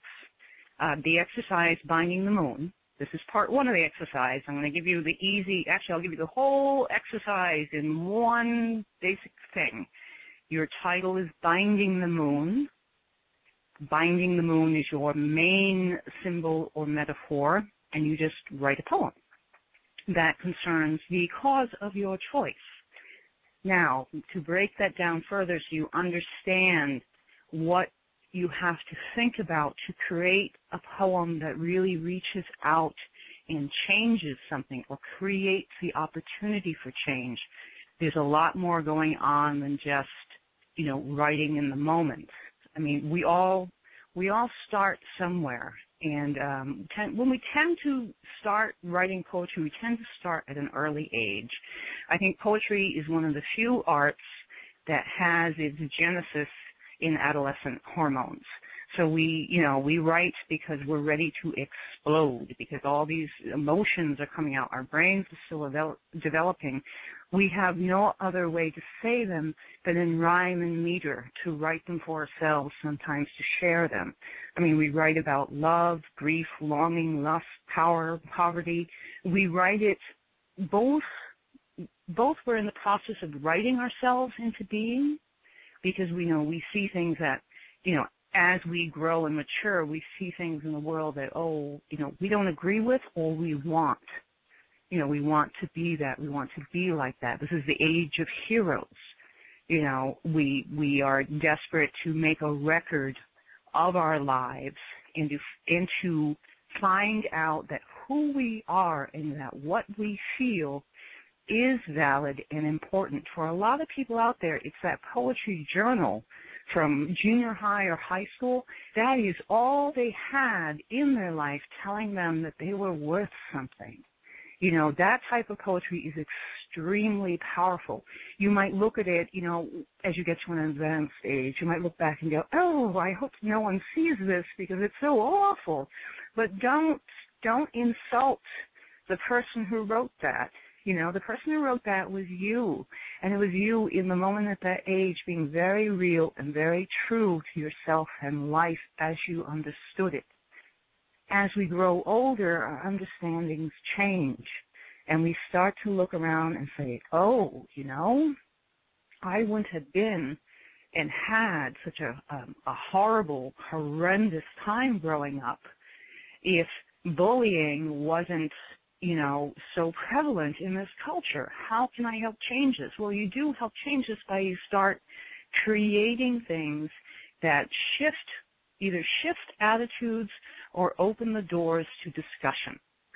Um, and there are there are very very few people. You can trust me on this. There are very few people in life who want life to stay the same you know, and of those very few people, almost none of them, none of them write poetry poetry, no matter what or why you're writing it, contains longing and desire.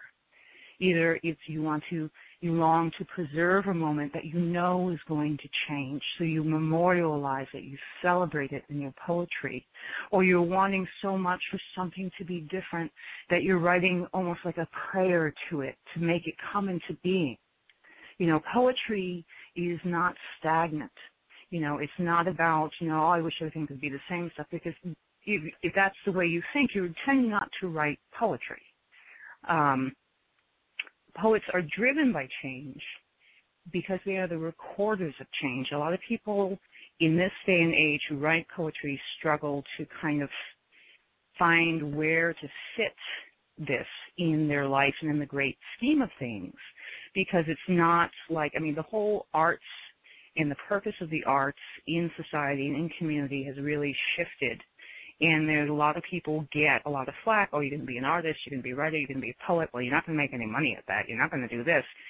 And that's not what it's all about. Poets are the recorders of change. They are the recorders of cause and effect. We are humanity's memory, conscious, and heart poetry is essential for civilization and it's essential for the health of civilization. You know but uh when you get to the part where you're starting to leave behind you know, writing very, very, very personal pieces, and you're starting to look towards, well, you know, maybe this isn't solely about me, but there's this thing going on, and I so want this to change you know, and now you're starting to write for a cause. I mean, there were tons of poetry came out. As soon as the incident at Ferguson hit, there was a real spike online of poetry that is specifically about this cause that also related personally to people's experience. Again, that's an example of being a recorder. You aren't just yourself, you're everybody else too. Uh, but the problem is, is that when we start to want to write for about causes, we for some reason tend to forget ourselves. You know, we we leave too much of the poet out of the content. You know, and we get into almost like a reporter like fashion of describing, you know, describing horrible events, describing other people's reactions. But the thing about poetry is no matter what you do with it and whether you're speaking to a global audience or you're preaching to the choir, is that it's the the power of poetry is it's coming from within one person. It goes back to that idea that what you feel, who you are, is not only valid, you are needed in the world. Every single person makes a difference.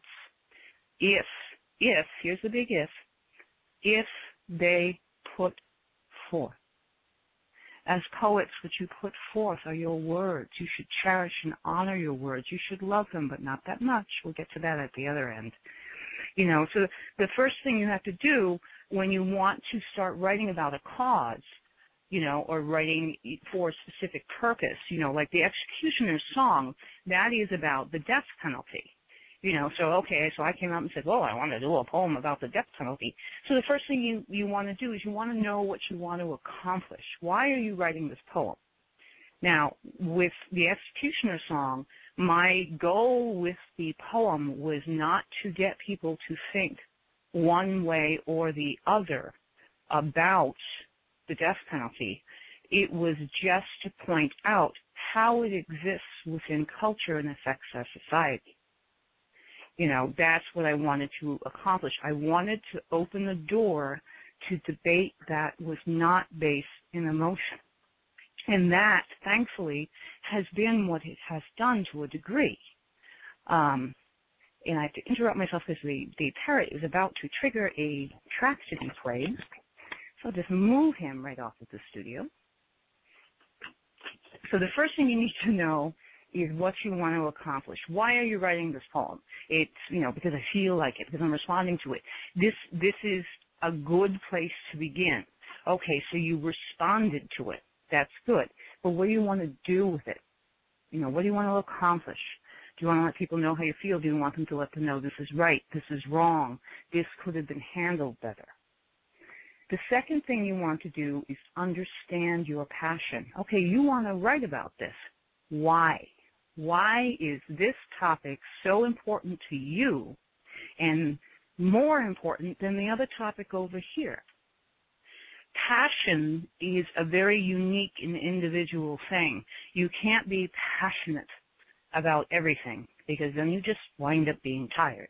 You know, when you hear someone say that I'm, you know, I advocate for social justice, that's not ever, ever true you know, you're most likely, you may advocate for broad social justice, but you're only passionate about certain parts. You may be committed to everything. But understanding your passion is very important because it's going to tell you which causes you should be writing for and which you should leave to another as a poet. The third thing you have to do is know where your strengths are and then you have to find the weaknesses and the strengths. Usually you get told, oh, know your strengths and weaknesses, work on your weaknesses. Now, you'll may be weak in an area. You may not rhyme well. You may not, you know, have, be capable of perfect pentameter or, you know, whatever it may be. Well, you know what? That may just never happen for you. Once you get to a certain point where you're comfortable writing, look at your strengths You know, look at maybe you have a stellar delivery style. Maybe it's consistency that's your strength. Maybe you have the ability with words to paint a vibrant picture. You know, now look at those strengths and see how to make them stronger. The stronger your strengths become, the less the weaknesses matter. You can always go back and work on areas you know need improving, but you should also always pay attention to what works for you and nurture it. It's like it's like anything else in your life. If you have a good relationship and you want to keep a good relationship, you have to take what's good about that relationship and make it stronger. That's what allows you to handle anything else that's less than perfect. Um, so going back to the exercise, so the, the exercise is called Binding the Moon again. That is your title. You are to use that phrase as your main title and imagery and to create a poem that addresses a cause you are passionate about. So here's how you start. First of all, the first question is, what are you passionate about and why? That's trickier than it sounds, especially in the digital age you don't really realize how deeply you are manipulated by the internet, especially in regards to social media. You may have seen the blip in the news where everyone got upset a couple months ago about Facebook tweaking people's news items to see if then their posts became more depressed or happy. Well, the thing is, everything you see on the internet, everything you take in, if you if you remember that phrase, "You are what you eat," well, you eat with your eyes too. You know, and on your social media accounts, you eat with your you're eating with your eyes. Whatever gets thrown gets thrown at you, you take in, and it's going to affect you emotionally. So you might feel like you're very passionate about something, but it might be a passing passion. It might be a result of all this attention placed on something that is something that, yes, it concerns you, but is it a passion? Maybe not. So what you want to do is make a list. And on this is kind of like the litmus test for what you're passionate about. So you make a list of the causes you're passionate about right now. And then you, when you're done with that list, I want you to go back and circle everything on that list you were passionate about three years ago. Now, of course, you can't, if you're saying you're, you can't say you're passionate about an incident. It's what the incident represents that would go on the list. So it wouldn't be, you know, something like the Ferguson shooting. It would be what this Ferguson shooting was about. You know, racial discrimination, racial profiling. That would be what would go on your list. So whichever ones you circle that two or three years ago were also on your radar, that's where your real passion lies. If you are in a place in your life where you're just sort of broadening your horizons, then don't worry about it. Just become aware of what currently is arousing that emotional passion. And then when you do the list two years later, you'll start to see it. This is also how you start to identify your purpose in life.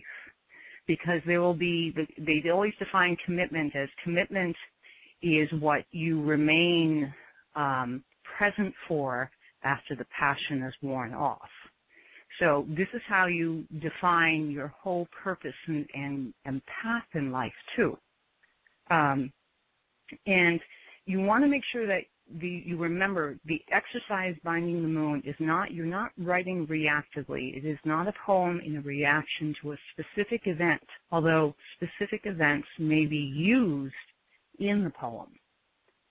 So, you know, for example, I got the idea to write the executioner's song because of a particularly horrific execution of a man who, after he died, was proven innocent. I mean, within weeks after he died. Um, I didn't choose to write about the injustice of his death. That would have been a very different poem. I didn't choose to write anything that particularly slammed the death penalty. I chose to write about the sway execution can have over society, whether you agree with it or not. Whether you like it or not, it's present. And it has an effect. You know, and that all changed the types of metaphor that I, and symbolism that I was using. So once you have that list of what you're passionate about, choose just one that you think you can relate to the title. This is the next part, and this is where poems are are made or broken when it comes to being effective when writing for a cause or writing to reach beyond. And that is you have to decide who your audience is going to be. Are you going to be, you know, preaching to the choir? Or are you going to be talking to a, a challenge? And that's the audience who may not even be aware of your cause you know, the choir is everyone that already agrees with you. The symbolism is going to be specific to the instances. You can you can call on more specific details that like people in the know who are familiar with it, well they're gonna recognize it. You know, like um Ferguson if you're writing about racism, you're gonna write about Taylor Alesana if you're writing about transgender violence and LGBT discrimination. You're gonna write about Tsarnaev if you're writing about terrorism and extremism, you know, just even throwing those names, uh, using any symbolism, visual symbol tied with those, you know, people and incidences are immediately going to trigger backstory in people's heads who are in your choir. So it's like a shortcut you can use, but it's only effective with people who are already generally going to agree with what you're going to say. So now, what you also want to remember is that when you choose the choir as your audience, this is a very important audience to have. And I'll get to that in a little bit. So from within these very specific instances, you're going to draw the symbolism that is recognized craft your metaphor. Remember that your title and key phrase is binding the moon. Now, binding can mean many different things. It can be tying two things together to strengthen them, or tying things together, together to restrict them, or tying one thing alone so it cannot move. Now, here's just something to think about when it comes to imagery about binding. Just about everyone listening is probably familiar with the historical practice of the Chinese foot binding. Um, it was awful, awful practice done for just strange reasons, mostly, fashion. Um, but for the first time ever, and this was recently, you can still find it on the BBC magazine, the last few surviving women who had their feet bound were interviewed. The one common thing they said was that we were so poor, it was the only thing that made us stand out. And it increased our chances of getting noticed, getting married, and getting out of poverty. Now that was true until the practice went out of style and, the, and when later was persecuted by the Communist Party. It started as a fashion of the very rich to show that they had servants and didn't have to walk anywhere, and it was adopted by the very poor, you know, as an enticement that they were valuable to have. If you notice, one of the recurring themes is the concept of how valuable the individual is. So when you're you're preaching to the choir, you know the the thing is within all of our instances that raise our passions, there is a deeply personal emotion and desire represented. There's something hidden in there. You're not just reacting to somebody blowing something up or blowing up the Boston Marathon. You're not reacting to, you know, a white officer gunning down somebody who was wanted on fraud you know, there's something behind that you, the person, are reacting to. It's making you feel something, and that is very important to know. Everything that happens to you makes you feel something. And what you feel may not be related to what happened. You may have someone who surprise you pop out of the brand new car and give you a check for a hundred thousand dollars and you'll get angry. And the anger that comes out of that is coming from someplace else that what happened has triggered in you. So you have to unravel your emotions tied to your cause. So when you're preaching to the choir, you know, you're talking to, you're writing this poem for people who are going to agree to you. You want more than just amen. You want more than people to think, oh, that's fabulous, I agree with you. You want to deepen their commitment to a, the cause by helping to reveal to them what that buried emotion and desire is, because chances are you all share it. You know, one of the best ways to do this is to look at your own emotion and desire when this passion touches. You know, use it to build the imagery that will connect with others that are already there with you. If you don't know what it is, think about how the topic makes you feel in your body. You know, where does Ferguson hurt? In your head? In your stomach? Does it make all your muscles tense? You know, that's what you want to find out because that shows you why it hits you so hard, why you're so passionate about it. You know, if it makes your head hurt and brings you down, your sense of justice is offended. If it turns your stomach, then you are responding physically to a fear of the of the pain and suffering being shared by you. If your muscles are tensing, then it's fight or flight. You are either in fear of your life, if it reminds you of the daily fear you are in for your life, or you are angry because it's a reminder of how daily you feel angry about this type of situation. So now, I'm going to play for you an example of a poem that is written um, to the choir. But before I do that, some of the best choir music, so to speak, for social justice right now is found in rap music. If you've never learned anything about the poetic structure of rap music, I really recommend that you spend some time on YouTube and go to a channel, and this is all one word, How to Rap DVD. They have like a four video series. It's a tutorial that breaks down the poetic rap structure so you can understand it better. So when you listen, even if you don't like rap music, you'll start to tell who's very good and who is not at all. Um, so I'm going to play for you, and this is this is the speaking to the choir. I'm going to play for you an example of a poem written to the choir. It comes from one of the rap groups that's considered to be the best social justice rap group around. This song is all about the high numbers of minorities in prisons and racial inequality in the justice system. So here is a brief clip from the group The Roots performing uh, just a part of Don't Feel Right.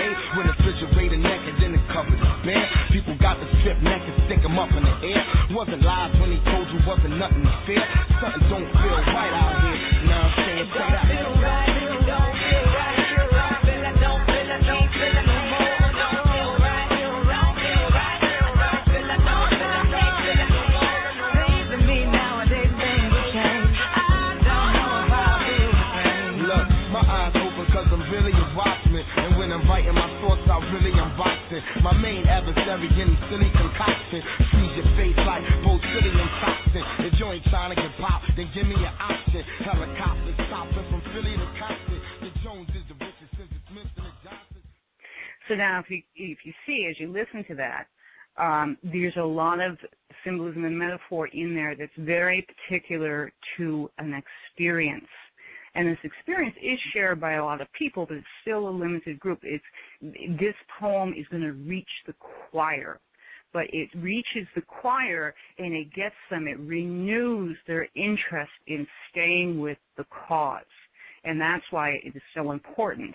Now, the flip side of this is when you choose to speak to the challenge audience. The challenge is people who may not even have heard of the problem.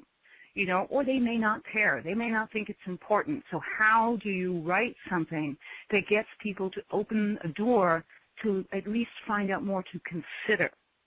You know, so if you pick the challenge as your audience, everything gets different. You can't lose sight of the choir and the drive of emotion and desire. But now you have to reach people who may not even have this cause on their radar. You can't shout at them. You have to convince them. And here is what is most important about this audience and what you create for them.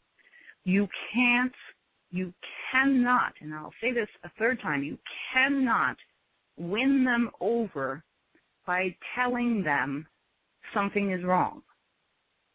You have to relate to them something that they will hear and the images and meanings sink in rather than being immediately recognizable. So you have to, you can't just come out and say, well, you see this, this is wrong, and you're a bad person for not recognizing this. Because if somebody, if this isn't even on someone's radar, they're going to shut down on you. So instead, you go, look at this and you paint a picture, you tell a story. Choir, actually, let me change that. Speaking to the choir, you'll tell more of a story. When you're speaking to the challenge, you're painting more of a picture. The story that you tell is a little bit more abstract. It's abstract to allow people to find themselves within it that may not feel they have the same experience. You know, so you're, you're creating the snapshot image in their heads that you're writing for the challenge, it can be very visual and you have to find a way, and this is another very important thing that you really need to remember, you have to find a way to place your words in their body. And I'm going to repeat that again. Place your words in their body. Now, as poets, when we first start writing poetry, it's all about our body. How are we feeling? and you know we're writing the poetry, especially if you talk to you know when somebody who's writing poetry because of something awful that happened, you know, they're writing because nobody else has experienced it. And that is true. No one else experiences anything the way that you do. But all people experience the same emotions. And in most cases, they feel the emotions in the same place in their body. This doesn't mean that you always have to write like you're writing a medical description, but it's the concept. Your words must reflect what happens in your body. Memories get stored in your body. They get stored in odd places. Where are they stored in you? Well, that might be where they are in someone else too. Not the same memory, but a similar one. We are, in essence, all the same person. We just have different experiences. You know, that's why we can connect. We can have altruistic moments. We can be charitable and compassionate and care about strangers because we recognize, you know, take take the the old phrase, there but for the grace of God go I. You know, there but for my circumstances or my experiences am I. When you write for the challenge, you are writing for you with another life. So the same way that you use identifying how you physically feel to identify the emotions is what you're going to reverse to win over the challenge. These people aren't going to relate to you talking about how you feel and what you think. They're going to respond to someone talking about how they feel and how they think, which is a subtle act that takes practice to achieve you know, one of the best places to find it is just watch commercials. They are masters at presenting how you feel, you know, or what you want. You know, you can learn, a poet can learn from everything. You know, an example, here's an example, and this is a very um, cut and dry example of what it means to write your words into somebody else's body. This poem actually uses body imagery and all body references so that you know the reader can connect to what this writer is talking about.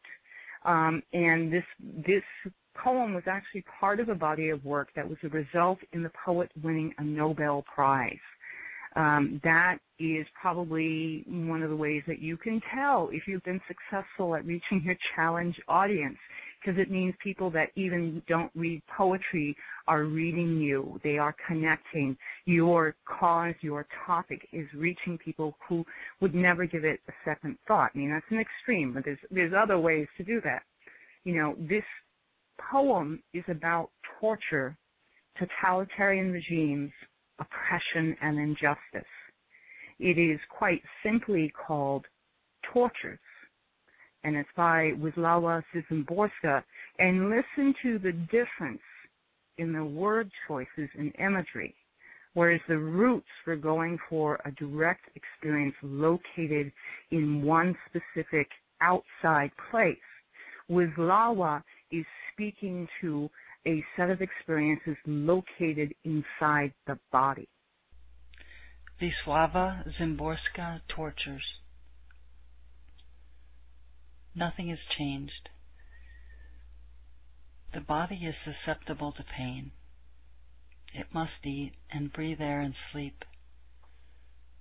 It has thin skin and blood right underneath, an adequate stock of teeth and nails. Its bones are breakable, its joints are stretchable. In tortures, all this is taken into account nothing has changed. The body shudders as it shuddered before the founding of Rome and after. In the 20th century, before and after Christ, tortures are as they were. It's just the earth that's grown smaller. And whatever happens seems right on the other side of the wall. Nothing has changed. It's just that there are more people Besides the old offenses, new ones have appeared real, imaginary, temporary, and none.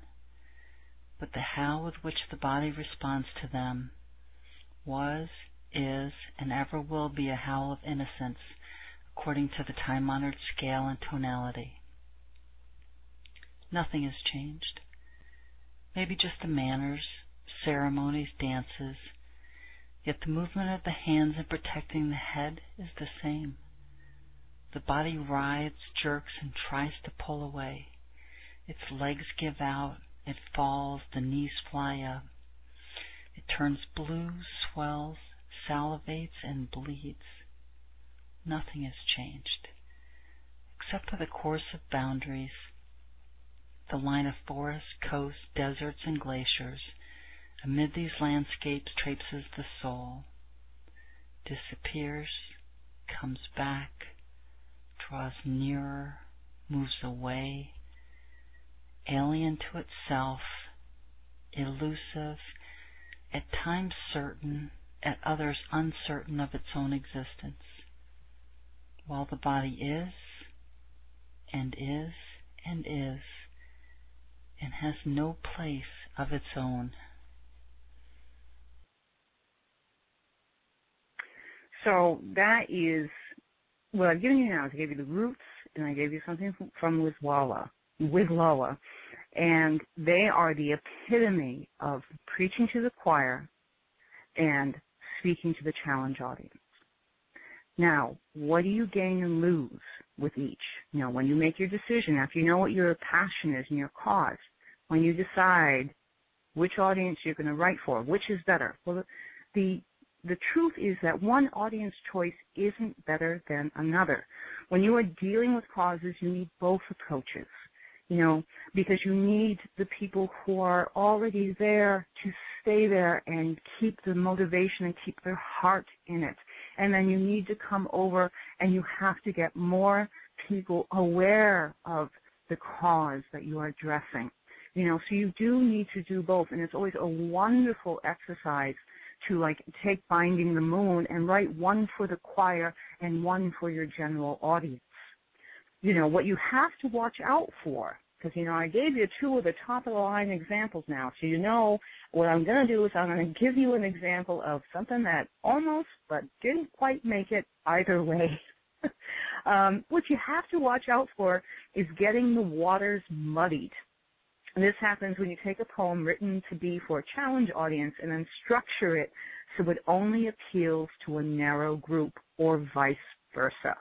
You know, um, when I was in the Army, I spent three years in a combat zone. Um, one of the songs that came out during that time, because you get very music driven when you're in the Army in combat, it's amazing. You know, um, it's one of the few things I think the movies got right about the wars is that it is driven by music. Um, one of the songs we just could not get enough of was called Home of the Brave. It spoke to us on a very personal level, and we did share it, you know, as a group. It held everything about the combat experience that you just can't get if you haven't been there. So that is huge brownie points for the choir. I mean, Home of the Brave spoke to the choir that we were already there.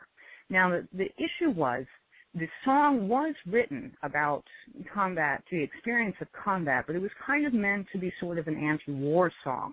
Now, as an active soldier in combat, you don't tend to listen to a lot of anti-war songs. Yeah, maybe you do a little bit, but what got us was the experience. It was a non-judgmental presentation of the experience. Okay, so now the choir has now lost the point because now the intention is not reaching the correct choir. You know, we're not hearing it the way the people intended it to be written.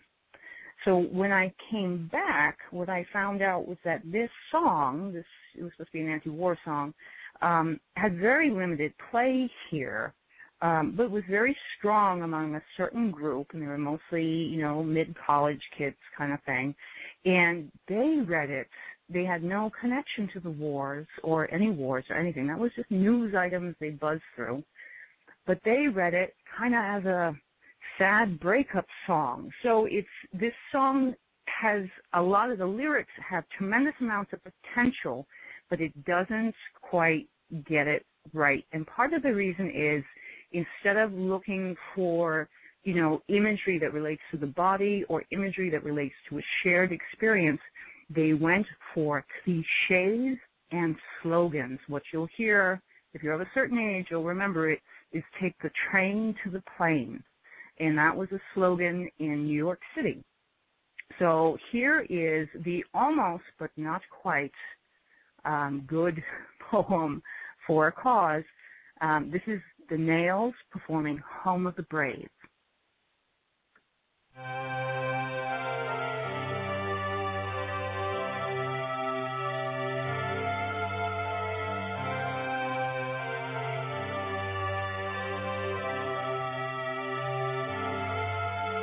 Oh God of hell, I said I love to see that the devil gave me to wear the Beirut where the whores are dancing on the tabletop and the jukebox plays apocalyptic bebop.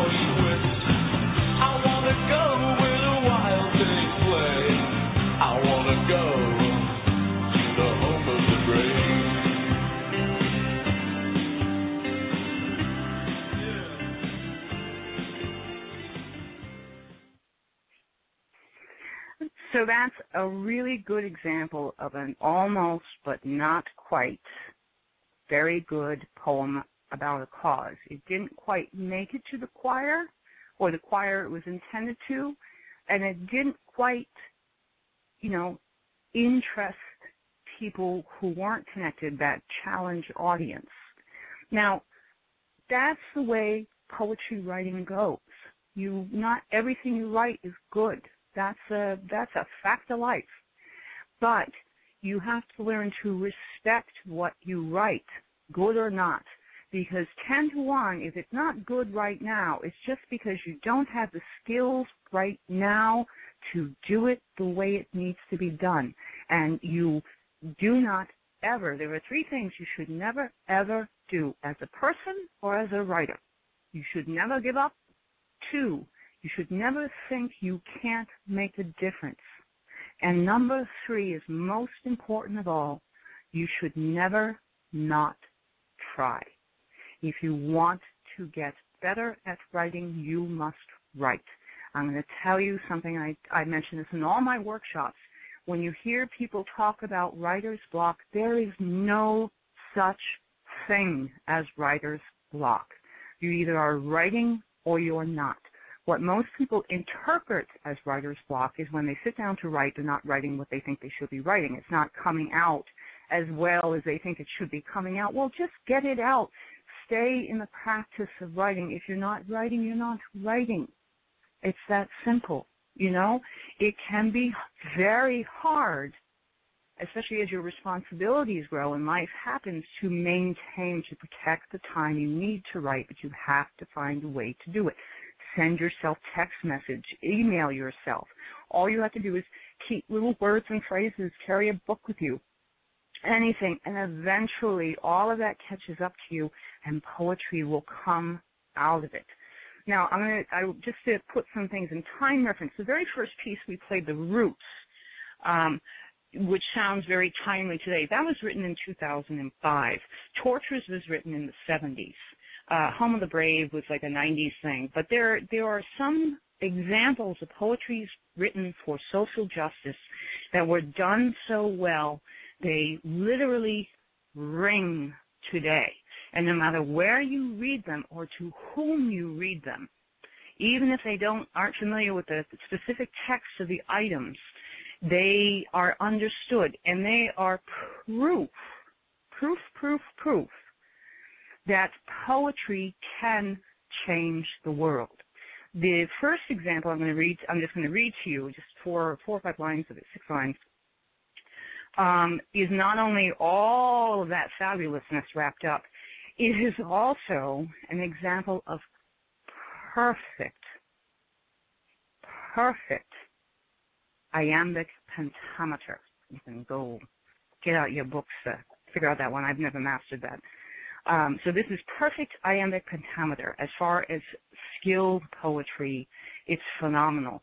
As far as a poem that effectively changed the world, it did. It is relevant today. We fight about it all the time. So this is Thomas Jefferson's small verse written in perfect iambic pentameter. We hold these truths to be self-evident, that all men are created equal, and that they are endowed by their Creator with certain inalienable rights, that among these are life, liberty, and the pursuit of happiness. Now that is the opening to the Declaration of Independence. And it isn't a reach to say that's perfect iambic pentameter because what you don't realize is when I said that the plays used to be written as poems, most of the the um, introductions to legal documents, to diplomatic documents, were also written as poetry because they are designed to be orally repeated and easily remembered you know, we don't do this anymore. Now you can't even read, you would, you can't even breathe through one sentence of the way stuff is written now. But it was, the Declaration of Independence was written as poetry, the introduction to it, so that it could be memorized, so it could be written within the body of everybody in America and in everybody who heard it. That is why it is so powerful and so relevant. The next one is um, I'm going to read to you. That's another perfect example. It's very, very short. Um, it's by A.E. Housman. And A.E. Housman is known for, it fluctuates what he's known for, but one of the primary things he was known for in the 1800s was he was a child work, worker advocate. He really wanted um, the child workers, the rules to be cha- changed because they were basically slaves when they came in. And he worked a great deal for worker independence and rights and this is his Into My Heart an Air That Kills. Into my heart an air that kills, from yon far country blows. What are those blue remembered hills? What spires, what farms are those? That is a land of lost content. I see it shining plain. The happy highways where I went and cannot come again. No matter who you read this to, you know he's talking about somebody in a city remembering the country where they came from and the freedom of that country and the cleanliness of it. He's not in this poem directly saying, you know, the child working laws, labor laws have got to be changed.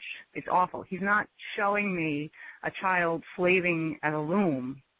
He's showing me what it's like to to miss something, to desire something.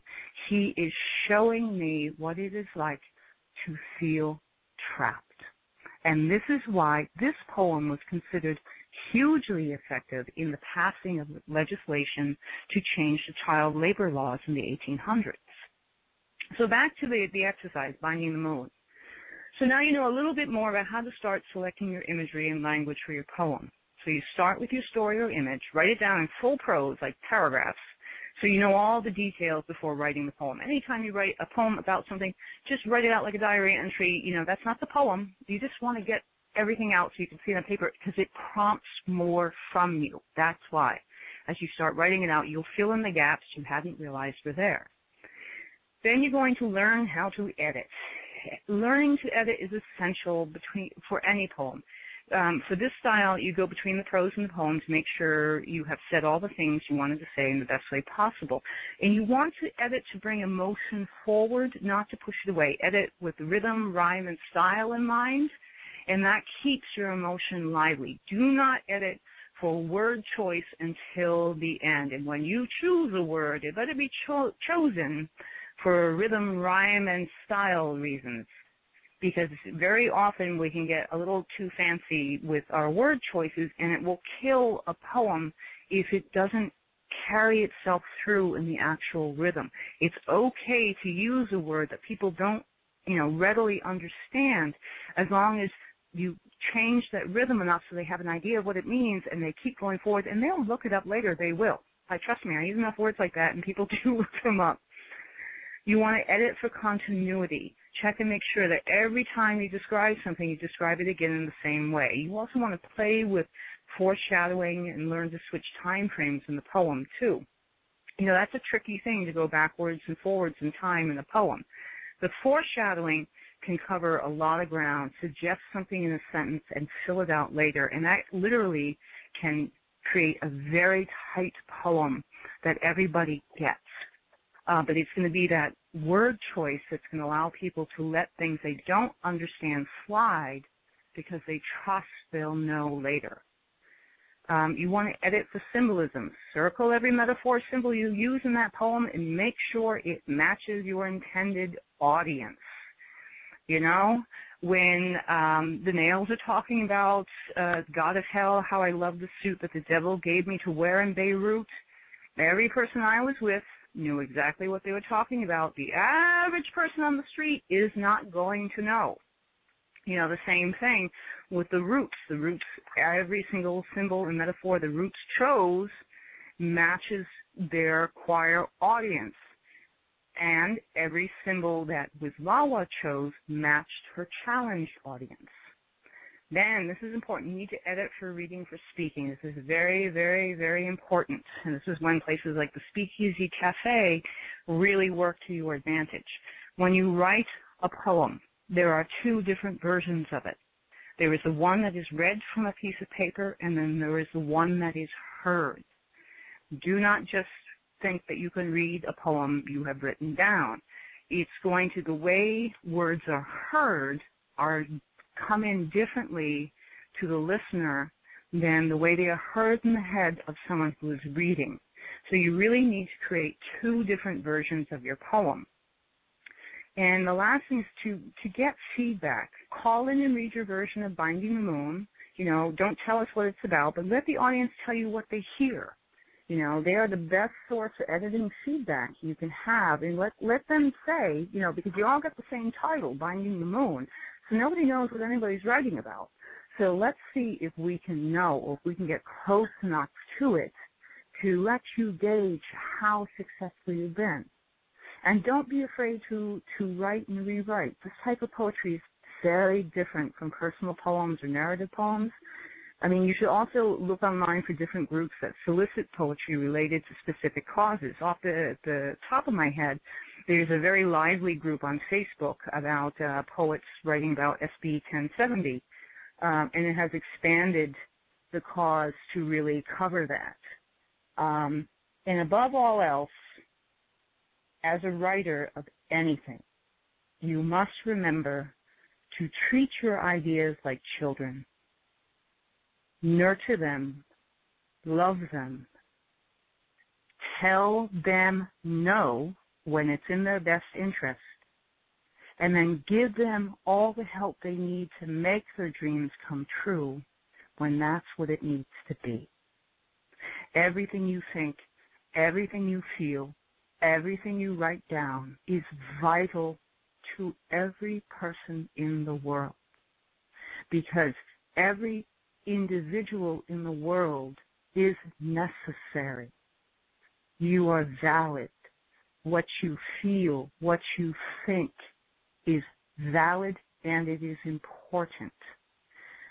The world can't go forward or backward without everybody participating. So please get that shoebox and keep the stuff that didn't quite work out. Because when you're writing every day, because you no longer have writer's block, you just write, and sometimes it works out, most of the time it doesn't.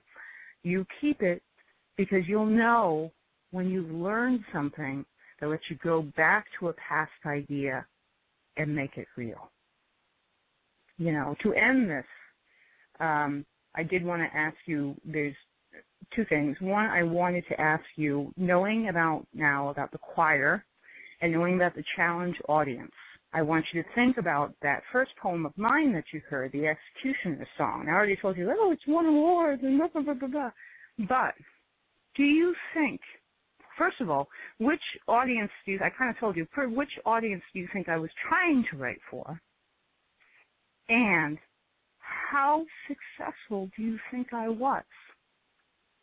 and you feel free to to you know hit me up in the chat room and, and tell me right here and now because a part of being a poet is being able to listen to feedback you know if i'd gotten that poem perfect oh my goodness i'd never have to write about that subject again now would i but i do because even i know it's not what it could be but it always helps to have good constructive feedback so now i'm going to leave you with another poem that's um, also in the same group, Traveling with the Executioner's song.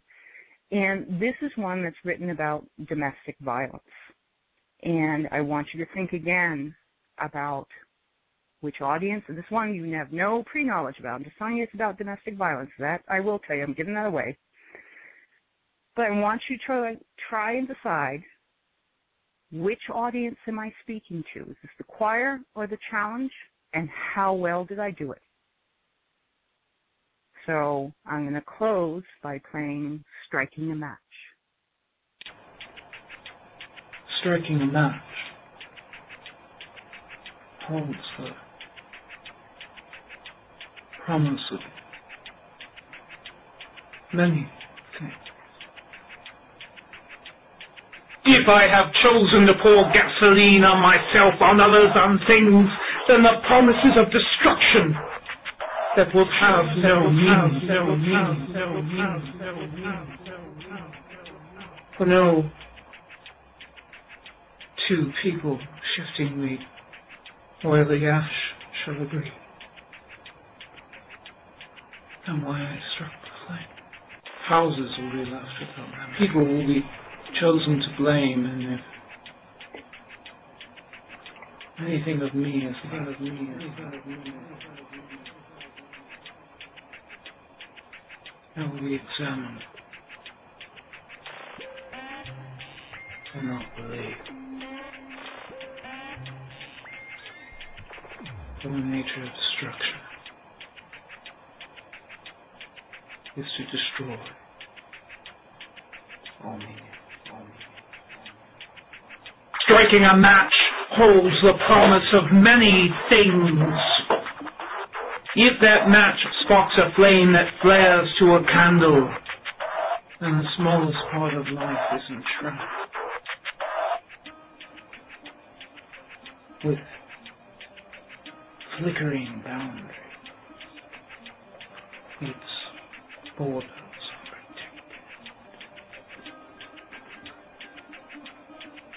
Worn it for the waves of night. And change.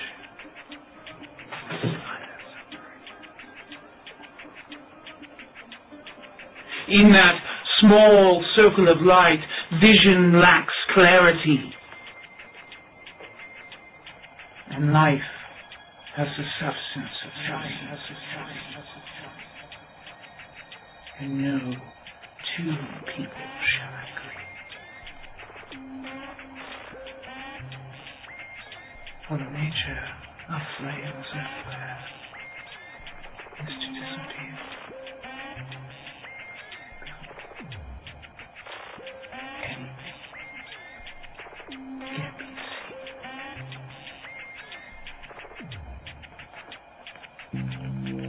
Striking a match holds the promise of many things. If that match falls on wood pile just so, then flame feeds fire.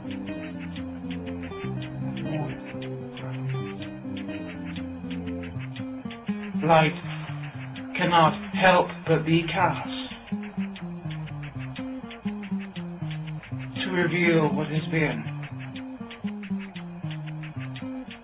and what to come. Yet fires by nature consume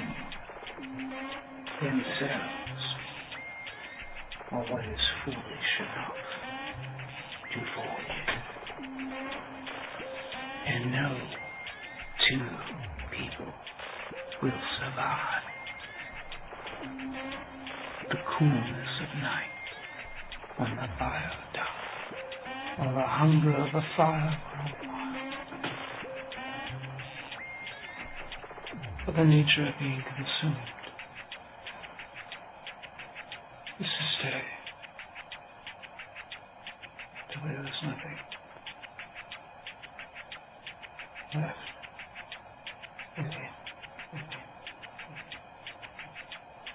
No one person can survive. In darkness, cold and. For each and all are beyond their control. In striking the match,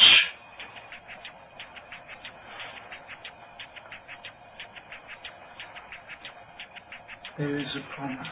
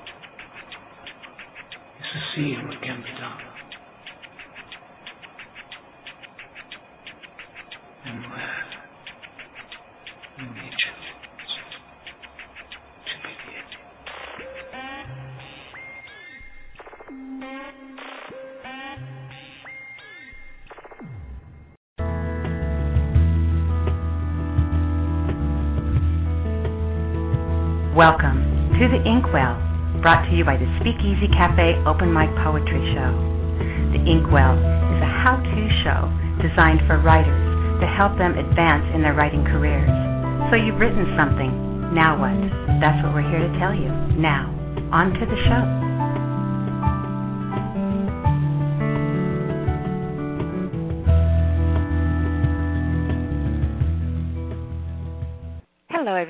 Welcome to the Inkwell, a writing workshop brought to you by the Speakeasy Cafe Open Mic Poetry Show. I am really excited about being able to do this tonight. I've been wanting to put these this one together uh, for quite a while, and uh, so I'm real excited. We're going to have a couple special guests joining us in a little bit, but I'll get to that in just a moment.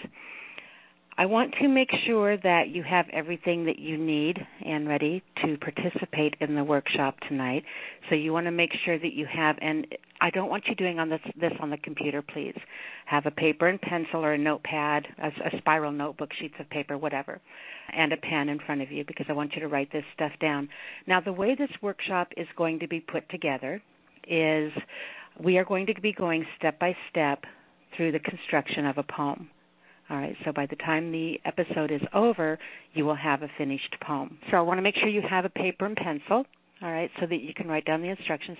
Now, the way that this workshop is going to be set up is you are going to be, I'm going to be walking you through a set of instructions. And then when it comes to the time when you should be writing, we're going to take a minute and 45 second break, giving you time to write down the things that you'll be able to write down. But it's also designed so that you can come back and listen to it in the archives. So if you want to just sit and hang out and listen to the entire episode and not do the writing at this point, that's fine. All right, because when the show goes into the archives, you can come back and go through step by step. And when we get to the music portion, you can pause the show, write everything that you need to write down, and then start the show up again so you can go at your own pace. That way you're not pressured to get it done in the minute and 45 seconds because in all honesty it's probably going to take you a little bit longer than that. All right, with that said, it's going to be a really fun night tonight. I am really like I said I am really excited about doing this. It's one of my favorites to do. This actually comes from a workshop that I teach called Writer's Block is just an urban legend. It's like the boogeyman.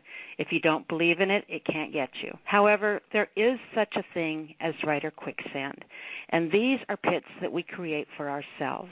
We impose these unrealistic demands on ourselves as writers. When we don't meet them, we let our feet sink deeper and deeper into these traps. You get busy with life and you don't write a new poem for a month, and instantly you blame it on writer's block instead of allowing yourself your humanity and realizing that life happens and that's okay. You have to remember you are always a writer even when you're not writing. There is no definition of the word writer that reads you must produce a poem every day. Another pit we create for ourselves is when we sit and stare at a blank piece of paper and get frustrated when this amazing poem does not pop out of our heads and spill all over the paper. Creativity does not always work that way. Sometimes it needs a primer. One of the reasons I give out homework, writing assignments, prompts, and exercises on the show is to put you out of your comfort zones and get you writing. Writing anything, it doesn't matter. Is to get you out of the thinking that every time you put your pen to paper, you have to create a masterpiece. And that's simply not the case. As a writer, you want to develop good writing habits. And one of them is to write something and write something every day. I said something, not necessarily a poem, just something. It's why I encourage you to carry a journal with you, carry a notebook with you, a notepad. Always have paper and pencil on you. When a thought pops in your head, stop and write it down and don't think, oh, I'll come back and write it later because you'll forget. You'll never do it and it'll be gone forever. Take the two seconds you need to write it down. What it does is put your hand to paper. And in doing so, it keeps that creative side of your brain active, thinking, working, creating. Think about a little boy who keeps running up to daddy with a baseball in his hand. Daddy, Daddy, will you play catch with me? And the daddy's busy and sends the little boy off with a not right now. Every time that little guy runs up to him, it's always the same. Another excuse, and each time he is sent off, a little more crestfallen. Pretty soon he has learned not to ask anymore. This example comes from a workshop I do called Stop Pissing Off Your Muse. There's nothing worse than your muse giving you the silent treatment. If you don't listen to this creative side of yourself, you become the daddy in this example, and pretty soon that creative side of you becomes less vocal.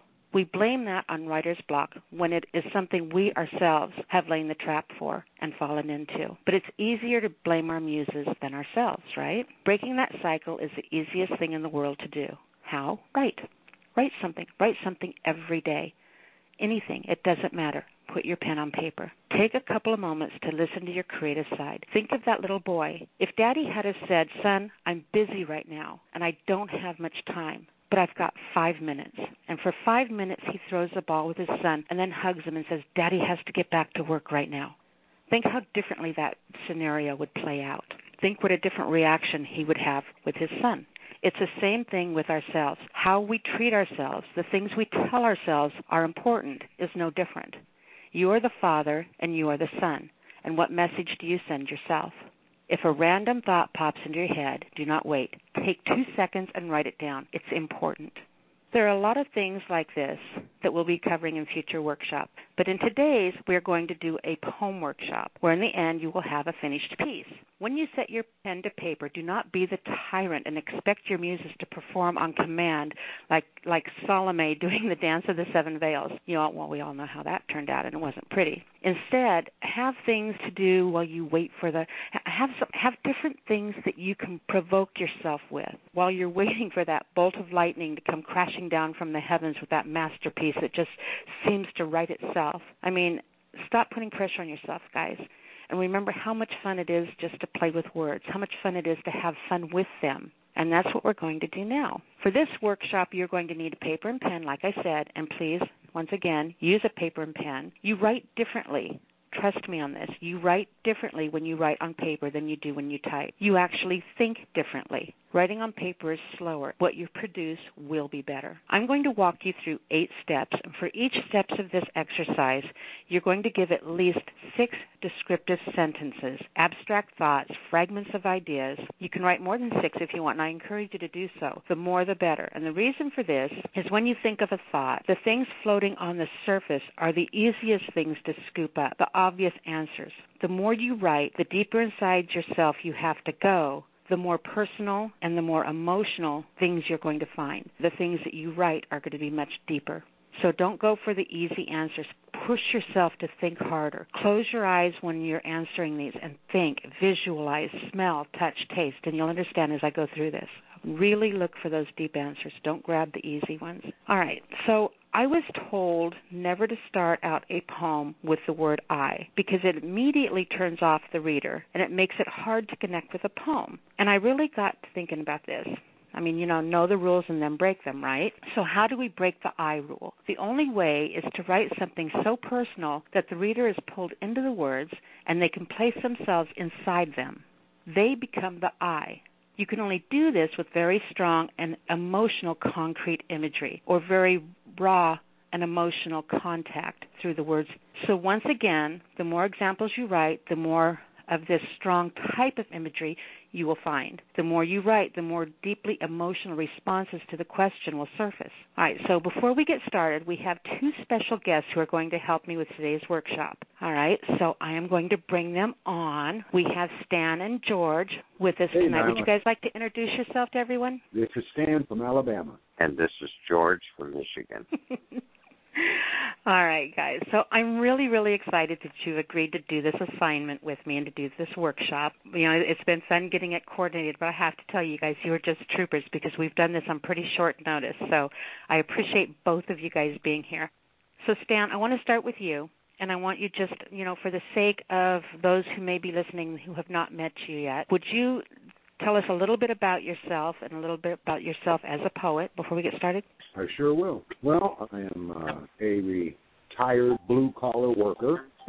Moved here to Alabama back in 1990. I was originally from California. Uh, I got into poetry just about maybe four years ago, and it has just pretty much basically become a very major part of my life. I've uh, been, of course, on Nyla's Speakeasy Cafe, spoken word, also on World Poetry Open Mic, uh, Poetry in the Raw, Uh, when Sinister Spittle was broadcasting, I was there. Um, I'm a part of the Outlaw Poetry Group. Got a group out there called Friends of Word, Wisdom, Wonder, and Wit, and that's pretty much it.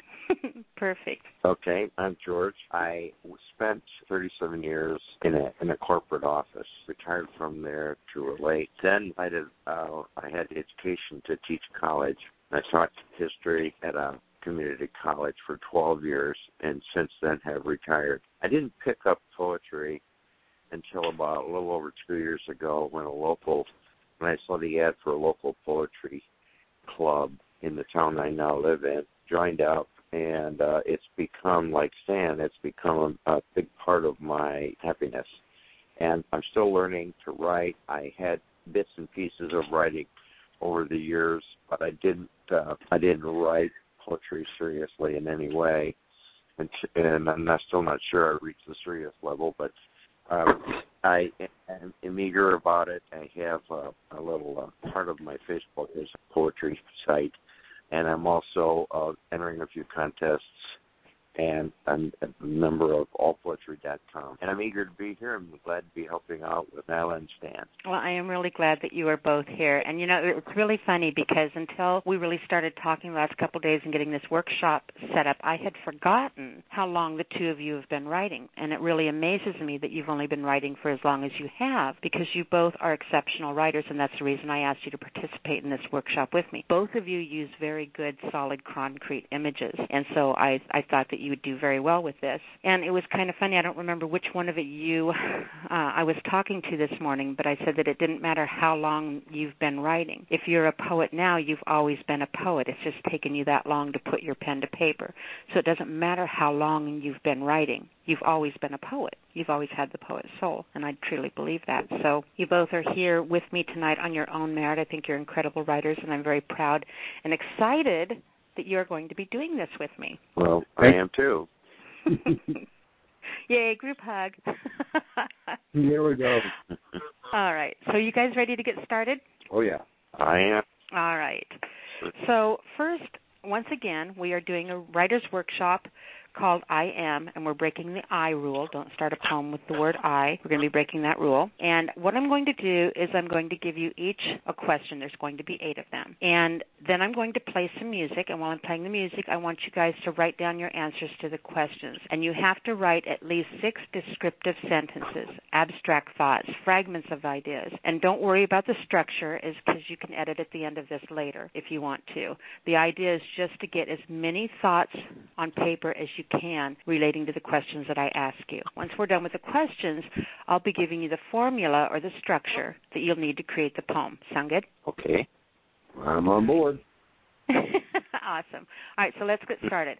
So everyone have your paper and pen ready, and I'm going to give you guys the first question, and then as soon as I give you the question, go ahead and start writing. I'm going to play a piece of music that's going to last for one minute and 45 seconds. So you've got a minute and 45 seconds to write down as many ideas and thoughts and abstract ideas and all that good stuff as you can, all right? So Okay. to start out this with, I want you to think of we all have a place that we're rooted to. You've had a bad day, or you've been in a fight with your girlfriend, or you're just feeling a little antsy. It's the full moon. I don't know what. But we all have some place that we go that is very special to us. All right, I want you to think of that place that you run away to. And you'll see an example later when we get to the end of this. I'm going to use the example of the ocean. The ocean is one of the places that I run away to that's my secret alone place. I have a beach that I go to that's a pretty secluded place. It's not a real well known or tourist attraction type of place. And usually when I go there, I'm I'm pretty much alone and I can wander and walk and think and it's my secret special place that I go to reconnect with myself. We all have a place for that. For some of us it might be our backyard. You know, for some of us it might be going to the mountains, it might be whatever. But I want you to think of that place that you have that deep emotional connection to. That's your place of solace, your sanctuary, where you go to re energize yourself, where you run away to when the world's being mean, when you just need to have that time. Think of that place, and I want you to write that down at the top of the paper. I want you to think of that place, and I want you to write down all the things you love about that place. all the things that are important to you. Why does it ha- why do you have an emotional connection to that place? What is waiting for you there? What's waiting to greet you? What what is it that's amazing and special about that place that calls to you? I want you to write down everything you can think of to describe that place. So we are going to play our minute and 45 second music bed and starting now.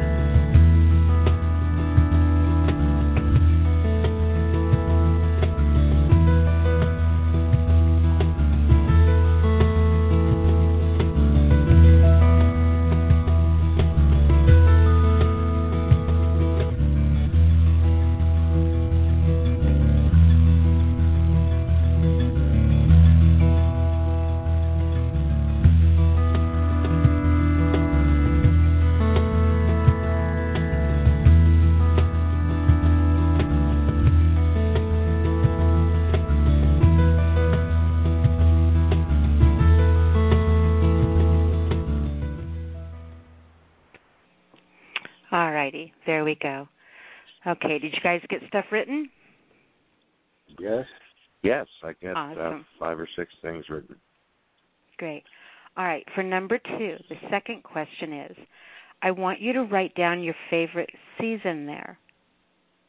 All right, write down all the things you love about your favorite season. And if it's like an indoor place, if it's the library or something, your favorite time of day, your favorite season, your favorite time of day. I want you to write about, you know, how the weather or the time of day affects it. Um, how does it make you feel? How does the things around it react? Anything that has to do with the season or the time in your favorite place. So you'll want to write down about six descriptive or abstract answers about how the season affects your favorite place, what it looks like, how does it feel, how does the weather affect it or the time affect it. All right? You ready to go? Oh yeah. All right, here we go. Minute Yep. 45 seconds.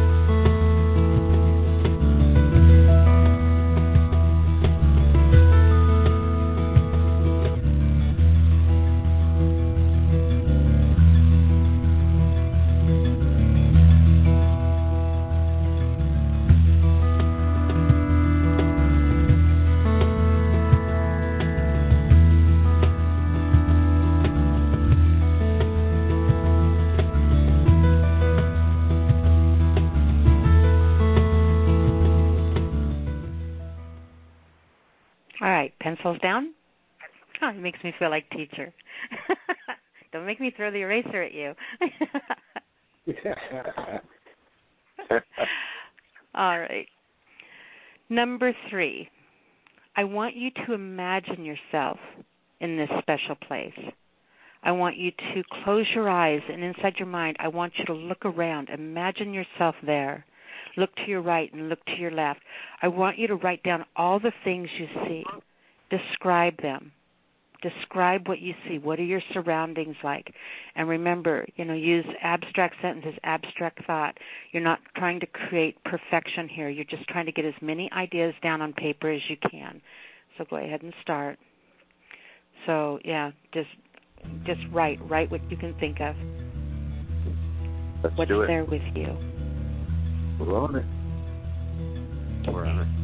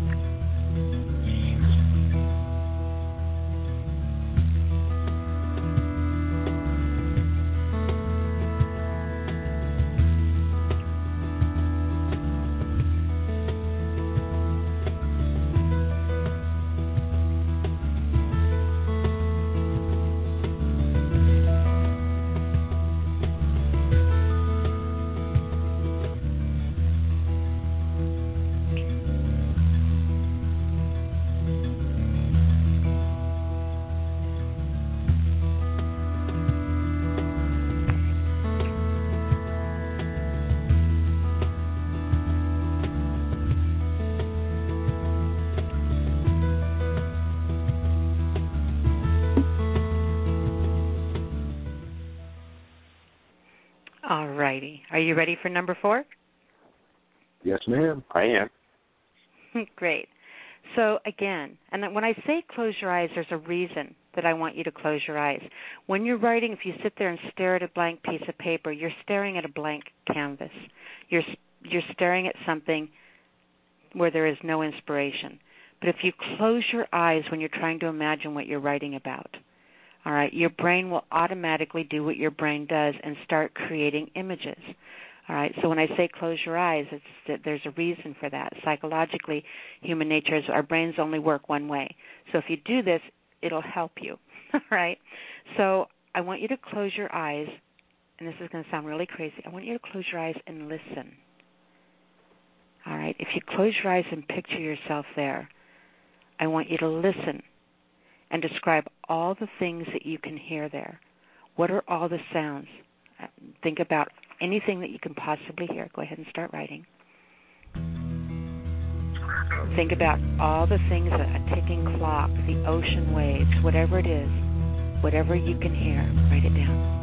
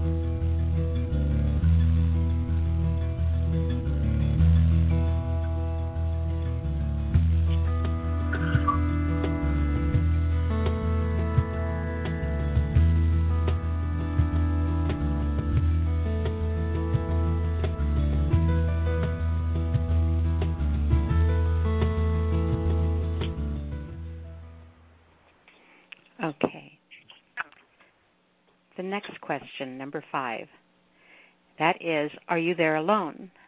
Are there other living things with you? Now, if you'll recall, I already had you close your eyes and look to the left and look to the right and write down everything that was there. But that's different if there's a living thing with you. So, is there? Are you absolutely alone? Are there other people around you? Is there a spider in the web in the bookshelf? Um, I want you to write down if there's anything else living there with you. Write about what's there, what's unique about them. How does it affect the place? How does it affect you? All right, go ahead and start.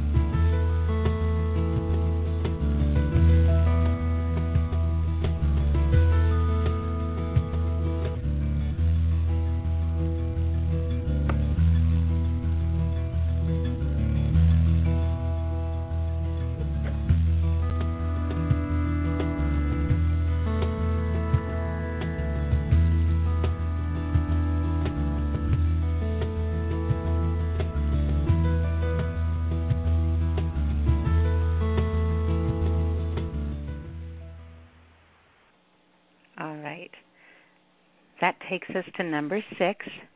And number six is what do you smell?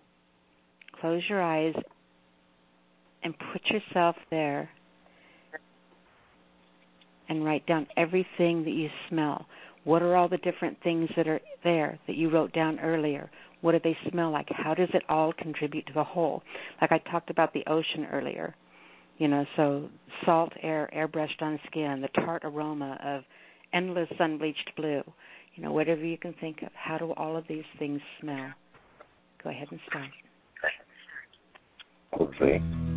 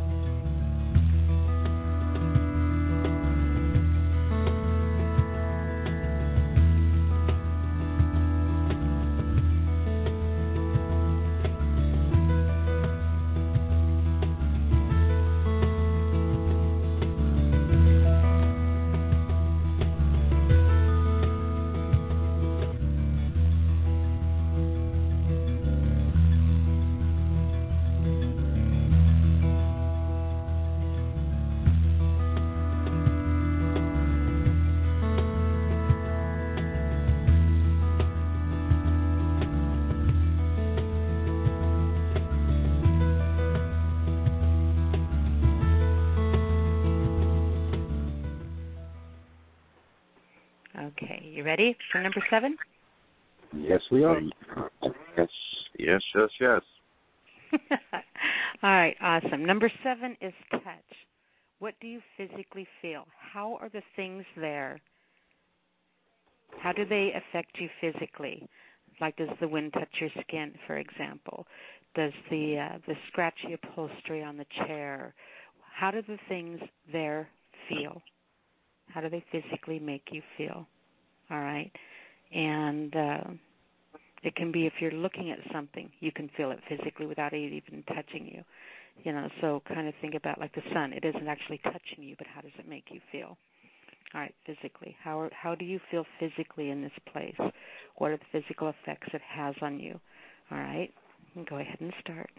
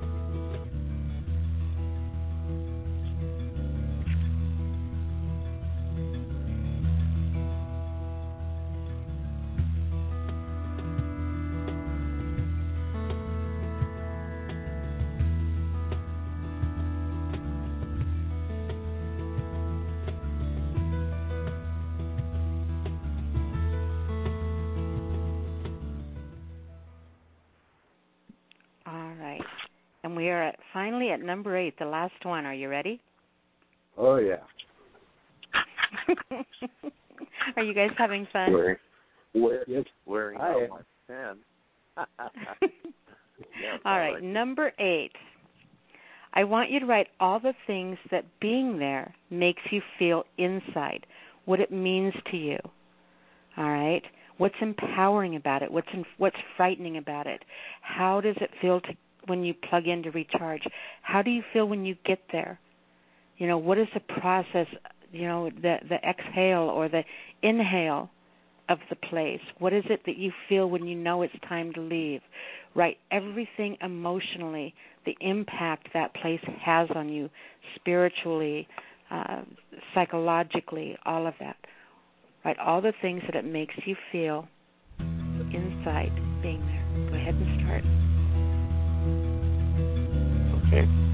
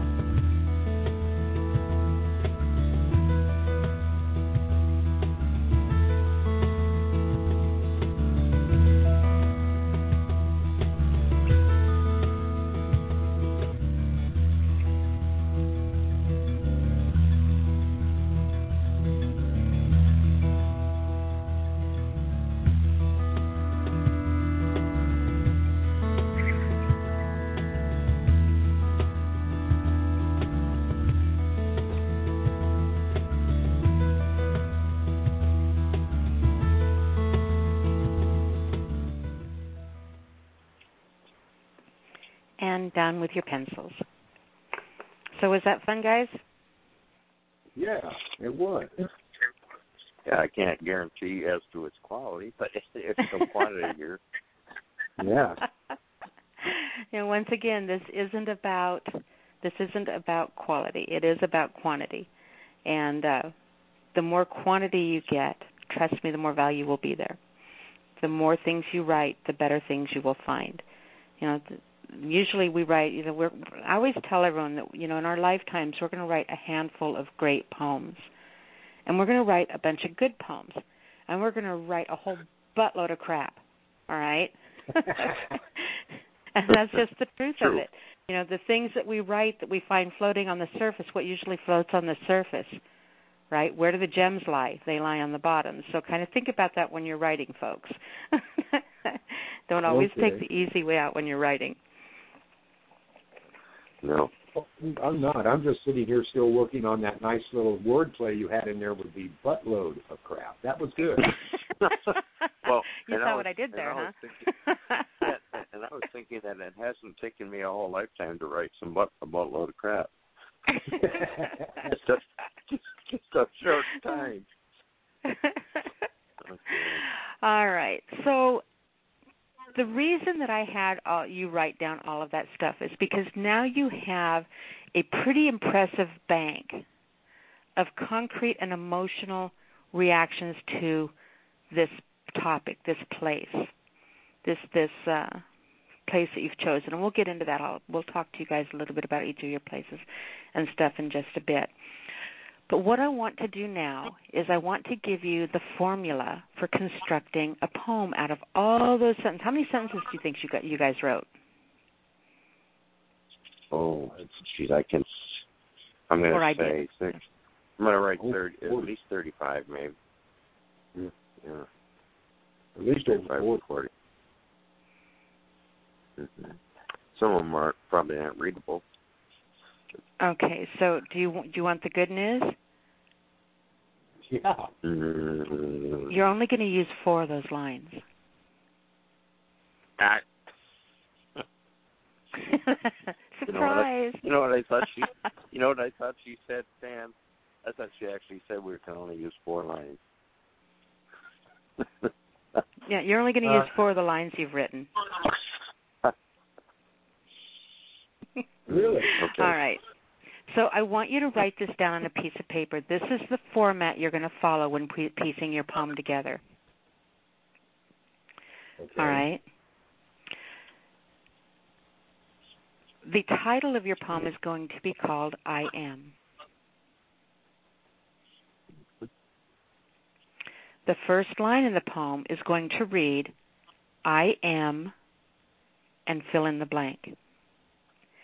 The second line is going to read I am and fill in the blank.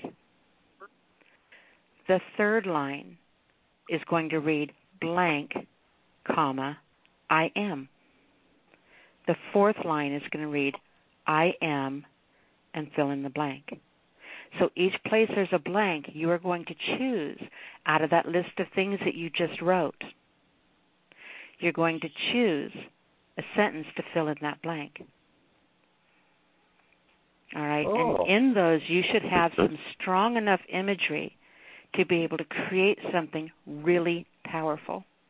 All right, so once again, the structure is I am blank. I am blank. Blank, I am. And I am blank. Now, I'm going to read you an example of the one that I did, just to kind of give you a heads up on how you're going to do this or how, how it ends up working out and how it ends up coming together in poem form. Kind of a guideline, all right? So I talked earlier about the place that I chose was the ocean. It's some place where I go that I feel so small in that I can get lost, but it's so large it makes me feel a part of everything. It's just my special place. When I put this together, this is the examples I used on mine. You ready? Mm-hmm. Okay. So, I am. I am the quiet waters just past the breakers. I am the peaceful still where time and worldly concerns do not matter. The season of childhood and innocence I am. I am the horizon that promises forever. All right, so that is an example of how that can be put together. So, what I am going to do is I am going to play another music bed, and this one is actually going to be just a little bit longer. Let me see if I can find it real quick. I should have had this one ready. We're going to play one by Michael Bredemus, and this piece that I'm playing, you guys, he actually listened to you guys doing the open mic one night, and was so inspired by you guys being a poet, by the poems and the the creativity that he heard here. Him being a music writer, he sat down and wrote this piece of music, wrote this song because he was inspired by you guys. So it's pretty cool. It's three minutes and 44 seconds. So you guys have four minutes to construct your poems. Are you ready? Yes. Uh, All right. Here we go. This is Michael Bredemus with My Own Divide and Guys Right.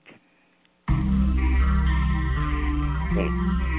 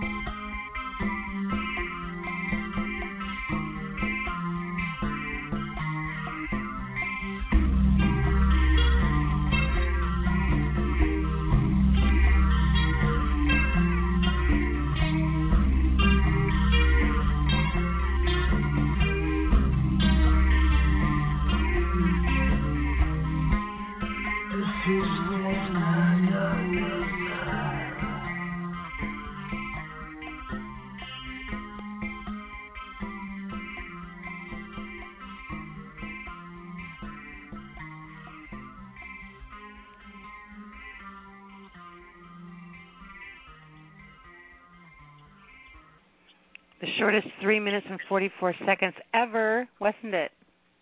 Yeah. Still, it's more like a minute and a half. But Are you guys ready? I got in that in that time period. I got carpal tunnel. Okay. so who wants to go first? Rock, paper, scissors.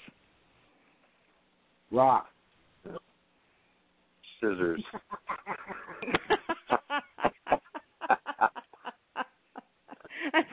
somehow, somehow I think that I, I don't think that worked like it was supposed to. well, it does work that way, so I'm leaving it up to him. now you choose. You choose. oh no, oh no, you guys get a pick. Uh, okay, I- I'll start here. Okay. Um, So at when you're starting, what I want you to do is I want you to tell us your location. What was your location? My location was um, sitting by a lakeside uh, late uh, in, at toward dusk in autumn. Okay. All right. And so all of the things, steps we went through, all of the imagery, imagery that you wrote is all about sitting there on the lake at dusk in autumn. Alone, yes, yes. Okay. All right. So would you like to uh, would you like to read the poem to us that you constructed out of those images? Yes, I will. Well, but I, I will, whether I like to or not. Okay. Um, yes, um, I am.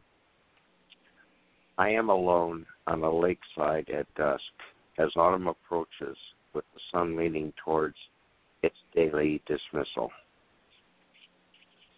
I am in my cedar chair of serenity, watching the migration of colors pasted by the clouds onto the mirrored waters as a fallen leaf fallen leaf floats bobbing at the sky. Using all my senses with privy to the cooler air which strengthens me and watching a small child peer off a remaining dock into his reflection, I am. I am the tremolo of a distant loon as the air grows cooler, while a noisy V of geese rattles at the fading season. End of my. Beautiful. So let me ask you this, and I'll be asking you the same thing in a moment. Let me ask you this. The imagery that you used, do you think those are things you would have if you were to sit down and write a poem about sitting there on the lakeside? Do you think that those are images you would have naturally conjured up, or do you think that writing this helped? Oh, I think your writing it helped a lot. Because for one thing, I wrote a whole lot of things down, and I had to quickly, with this last with the structure um, directions, I had to quickly glean through and quickly with my pen draw lines through or circle things I thought I could use, and then, you know, I had I luckily I had the time um, to to conjoin to join a few of the of the images into each sentence, so I didn't just have four images. I had, you know, more. But that's something that this exercise allowed me to do. I wasn't searching for images. I already had them written, you know, and I had more than I needed, which I think is a, a, a something I don't always have when I'm writing poetry. Mhm. You have an arsenal to choose from. It's kind of nice. That's right. right. All right. So I have a surprise for you guys. And I'm going to be talking to you about your answers and the things that you wrote a little bit in a little bit more detail in a minute. But I actually have you're going to be constructing a second poem. Okay. All right. So All right. surprise. but let's go ahead and so be prepared. You're going to be starting that in a moment. All right. So let's go ahead, Mr. Scissors. Mr. Scissors. Uh, well. Okay. I am in winter. First time in snow. I am overwhelmed by the mountain vista's serenity and near endless space. The winds bite, the trees dance, joining in me so deeply. The fullness of nature I am. I am the invisible life who exists only in cracks in the snow and mind. Read that last line again. I am the invisible light who exists only in tracks in the snow and mind. That was oh. awesome. Wonderful. I really like the way that you made yourself the images. Oh, You know, well, we have, you know, Yeah, the way you way you make yourself the images, where you become those things, and I think that that's really the important part of the structure of this exercise. Is when I say that we're rooted in some place, there's some place that we are so spiritually connected to. Now, when you wrote about the lake, all right, can you read the first line of the lake poem again? I am alone on a lakeside at dusk as autumn approaches with the sun leaning toward its daily dismissal. Okay. So when you wrote the I, you put yourself in the scene. I am sitting here. So you are physically sitting there. What I want to see you do, and do this on, you know, you can do this later and just kind of play with it and stuff. I want you to take the I am sitting out of there, and I want you to look at your concrete images and make yourself those concrete images. So read that first sentence again. I am alone on a lakeside at dusk as autumn approaches with the sun leaning toward its daily dismissal. All right. So instead of I am sitting, I want you to play with the concept of I am the lakeside at dusk. Okay. All right. Because when we talk about that, when we're we're talking about these things being ingrained in you, it's part of you spiritually. It's because you're connected to them. And when you're connected to something spiritually like that, you become a part of it and it becomes a part of you. The way you talk about that lake, it is so ingrained in who you are. I mean, you can tell how passionately deep and profound what a profound impact that part of your life and that experience has had on who you are today. So take the separateness between you and the place and make yourselves one. So I Yes. am the lake you, you because you are. When you're standing there, you are part of that picture. You're not separate from it. I am the lakeside at dusk. So kind of play with that. I think that that it'll make it much more personal for you. Okay. I see. How, Just I just see. just an idea. Yes, I, I, and I'm already doing it in pencil um, to my other th- three lines. All right. So I told you guys, my dear Stan and my dear George, that Mhm. I'm surprising and you have to write a second poem. Yeah. Uh, cute. oh, you're so mean. so Uh, a teacher, can I go to the restroom? no. oh, oh, wow. You Not even a can, but if you go, you can, but if you go, we're all following you in there. Oh, in that minute. case, I c- in that ca- in that case, I can hold it. Okay, good. So there's some really fun ways to play with this. I mean, you just went through all that work writing down all that imagery and you only used four lines. That's got to kind of piss you off, right? So what do you do with the rest of that? So what I want you to do is I want you to and you guys listening as well um, with your answers you've given, you can use those same answers and you can do the next poem. You don't want to reuse your sentences though. Use a whole new sentence or a whole new description. If you want to take the time and write down a whole new place, think of a whole new place and write down all go through each of those steps again. So once again you can go back to the archives and start the show all over and walk through each of the eight steps and write down everything for a new place and construct a new poem for this you can as well. Which I'm going to read you an example real quick once I give you the formula of one that I wrote, and it was actually written about a different place in the ocean that my first one was. But you can use your same description, just don't use the same sentences again. So Okay. the format for this one is basically what you're doing is you're replacing I am with you are. Okay, replacing I am with you are. Okay. All right. So, an example of that, and now that you've done the first structure, all right, you can play with this a little. So, the first structure is basically four verses or four lines, um, however you have it, your line breaks on your paper. Um, on this one, I actually added one more. So, I have got instead of saying you are on the, the four lines, I did the first structure. The first structure has to stay the same. The first four lines have to follow that. But then you can add as many more lines as you want, but you still have to follow this structure. It has to start with you are, or it has to end with you are. All right, so if you add two more lines, that's fine, but they still have to start or end with you are. Wow.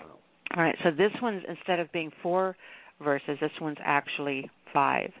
So this one I wrote about when I was a little kid. Outside of my bedroom window there was a huge apple tree, and when I was little, I used to wait until everybody was asleep and I would climb out into the branches of the apple tree at night and I would write. Okay? And so I was thinking about doing that as a child.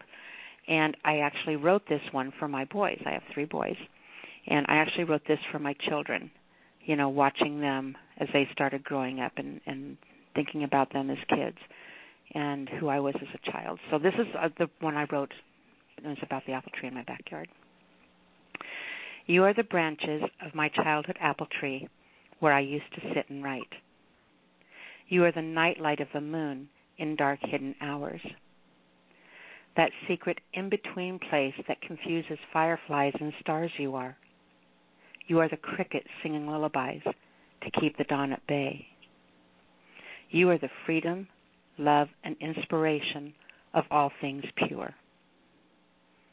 All right, so that was the poem I wrote using the imagery for what I had written down for my apple tree and the you are my children. Okay. All right, so I am going to play now. Do you have any questions on this part? Uh, I don't. Nope. Okay. So I am Yeah, I going to play an what's what? Yes.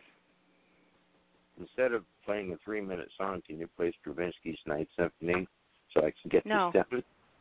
I'm actually playing a two minute and three second song. You already know how to write the structure. Now you just have to grab your lines and throw them in there.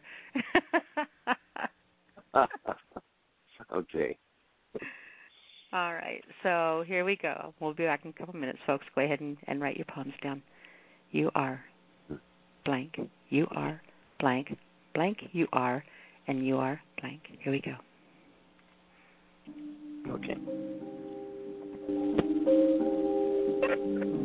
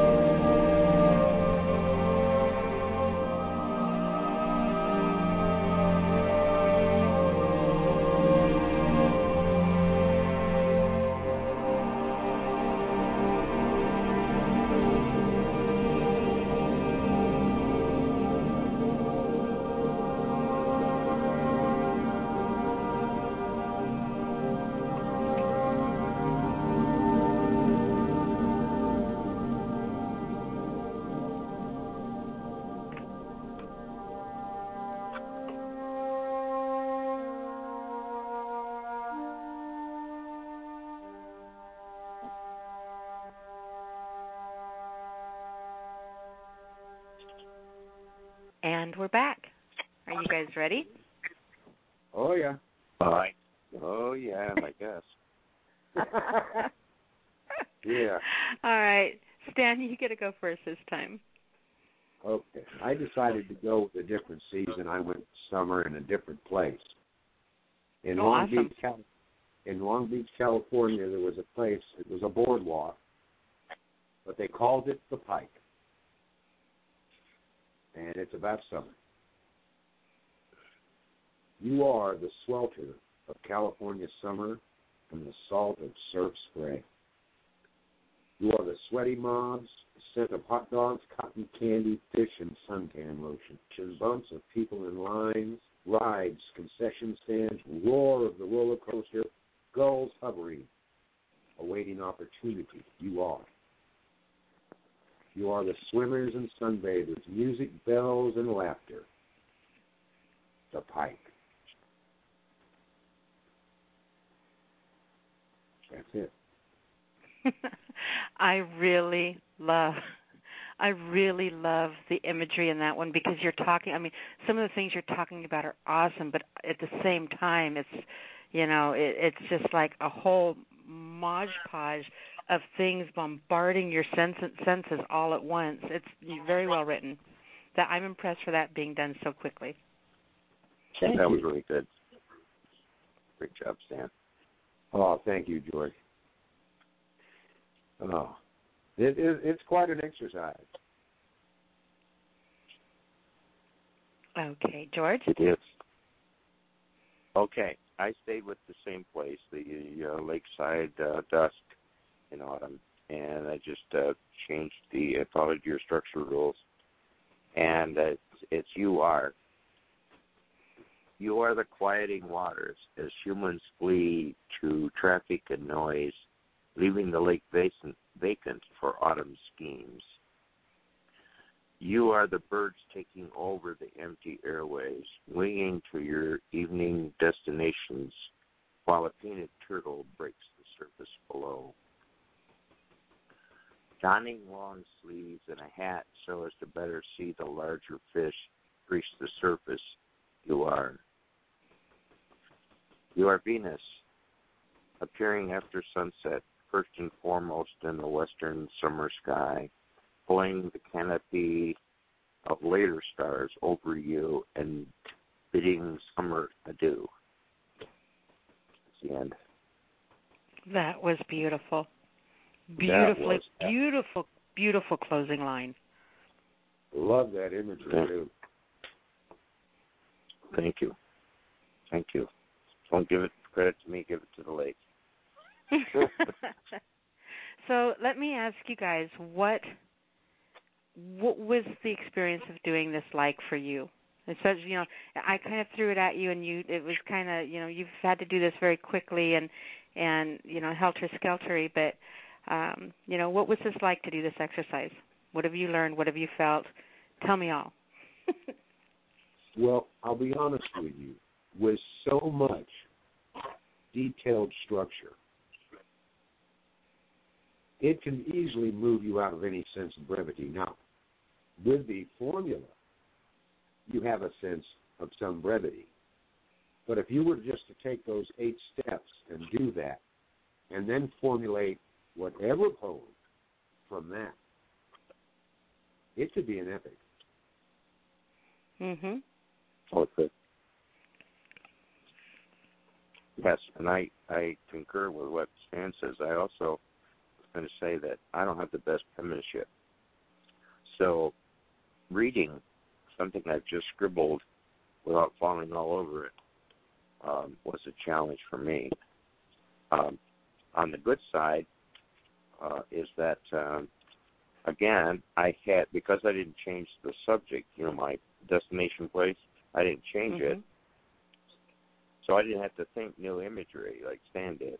And um, and when I did, again, I had the benefit of a little arsenal of lines that I sort of stretched through quickly.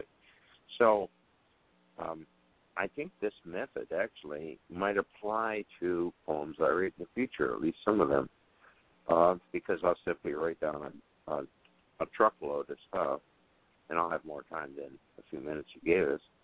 I'll write a, I'll write a whole box of them, and then I'll sift through them. And I think probably some poets do that anyway. Um, it's you know, picking the better images and the quick. Now, one other one one benefit I had is that I didn't, and I'm sure Stan too, is that we didn't have to rhyme this thing, but that was fine. I didn't expect us to, but um, that would have been, added a whole other layer of complexity and face slapping, that forehead Mhm. slapping to my to yeah, my I don't know if rhyming would work in this case. I think that if No. we tried to rhyme it, seeing as how one of them ends with you are or I am, I think that Yeah. it would have been really difficult and actually taken away from the power of the imagery you were trying to create. I mean, the whole the whole purpose of this is to help you come up with some really strong and powerful emotional things to to pack those four lines with or however many lines you do. And it is Right. really you were right it's a really good exercise to keep in the back of your mind when you're writing about something because we all will sit there we find our place ourselves in a place where we're writing and we get stuck. It's like you know oh what's another word for ocean? I don't want to say ocean seven times in the same poem. What Right. can i use to describe it? You know cut the word ocean out altogether hmm and use one of your descriptive phrases. Like, you know, for example, uh, where's my piece of paper? Um, let me flip through here real quick and find it. The line where, you know, if you're trying to talk about the ocean, right? Instead of saying the ocean, you can say, like in the line that I wrote, the quiet waters just past the breakers. If you say that Right. line, you obviously know I'm talking about the ocean. So when I started that poem, I am. I don't have to tell you where I am. I don't have to tell you, you know, what my environment. I am the quiet waters just past the breakers. You automatically know I'm on the beach. You automatically know where I'm talking about. So in doing this exercise, if you're saying, okay, I need a, a way to describe the ocean, you can quickly walk yourself through those eight steps and come up with more imagery than you could use and like I said, the stuff that floats on the top, you'll get that out of the way and out of your head. And when you start reaching deeper and reaching deeper into the water, it's at the bottom of those memory banks you're going to find those gems. And so it's a way for you to get past the surface crap and get down to the stuff, the good stuff at the bottom, to get to that real strong, emotion packed imagery. And that's how you do that. You push yourself down to those depths, you force yourself to go there. Um, and I think that it's a really good thing to keep in the back of your mind, a really good paintbrush to have in the jar, you know, when you're trying to create those scenes, when you're trying to make them real, um, make them palpable in your writing. I wanted to add to that. Um, I think of great value to me was that in those steps you gave us at the beginning, uh, what is the place and so forth. Among them were these ideas of not just saying, "All right, describe what you see," but also what you smell. Are you alone? Close your eyes. What does it feel like? Uh, what's your emotion? Uh, what's your involvement, or what? I don't know if that was one of them, but emotional involvement. What those those tips would would help anybody writing a poem too, because they could go through once. Like you know, I would suspect that most of my poems and most many people's poems are one or two, one or two times through the images and then hit send. You know, where where um, this would allow you to do uh, pre-editing before you ever send. You know. Mhm. And when I tell you, when I, you know, when I say close your eyes and imagine yourself there, when you close your eyes and you're picturing it, you see you see the the scene differently. Like when I said, close your eyes and tell me what you smell. All right. Right. So when I do that and I thought about the ocean, I immediately thought about the smell of salt. You know, the smell of Yeah. salt on my skin. Um, you know, but my eyes are closed, so you know, immediately I'm thinking about the ocean wind, you know, blowing sand and Mhm. blowing salt against me and the sting of the sand and the airbrush and how the the sand when it when it uh blows against you it feels like needles, you know. Right. um, on your skin and the sand. And so when I came up with that line, you know, the smell of uh, the scent of sand airbrushed skin. You know Right. that that whole closing my eyes and using all of those sen- senses is what was able to construct a sentence like that instead of just concentrating on the smell of salt. Where's the smell of salt coming from? What am I smelling it on? How did it get there? You know, those are all natural questions your brain your brain is going to create when you put yourself in that situation of closing your eyes and imagining it real. Yeah. That's it. It does a lot for the imagery. It does. So, what you guys have left over? What do you think you're going to do with it? I Read poem. figure- I'll read it on your show next Thursday or weekend. Thursday. All 82 lines, Nyla. I'm going to read every single line I wrote to you next Thursday. I'm gonna, I'm gonna, I'm gonna make it a list poem and start each line with the same two or three letter words. Oh, well. Um, well, I wouldn't. seriously, I. Go Go ahead. ahead. Well, I was just going to say, uh, I, I gleaned, uh, you know, uh, some stuff that I can use, and what that I want to use. Uh, uh, I have already written poems about this same spot in my life, and um, in fact, read a few of them on the um, cafe. But I, I, you know, I, I'm going to, I want to, I want to do a little bit more about that part of my life, and I want to do it better than I've done it, and this will really help me. That's cool. That's really cool. I'm I'm glad. You know, and any time that you sit to write, when you sit down to write something, you know, you can use this formula, but not just when you sit down to write something. Think about all the times you guys that we sit down and it's like I should write something. I don't know what to write. I don't know what to write right now. Mm-hmm. But I, I'm in the mood to write. I just don't know what to write. Oh my God, I have writer's block. No, you don't. Knock it off. All right. You can use this. All right. You can use this exercise. It's so versatile and so easy. So, you know, we've done the I am, we've done the you are, and it wouldn't be me if I didn't push you even further than that. So you can take this whole concept, you know, and you can go back to the beginning of the show and write down each step. Write number one, two, three, four, five, six, seven, eight, and write down what I have you write. You can, and have that in the front of a notebook where you can flip through and see it once in a while. But say you're wanting to mm-hmm. write a, a political poem about the White House. You know, all right. So, you know, what am I going to say? How am I going to do this? What am I going to, you know, I, I can't write under pressure. I can't just force a poem out of me. You don't have to force a poem out of you, but you can seduce it. All right. So mm-hmm. You can take any place. Um, you could take, you know, you can you can change the structure of this to anything, and you can write all of those things out, and write your four-line poem, and have that be an outline and a basis and the seed that you're going to create your regular poem from. Because now, when you sit down to create the poem you want to write, you've got oh, this whole army of ideas and this whole arsenal of imagery in which to construct this poem over here that you want to. You know, so it's kind of prep work for a great poem.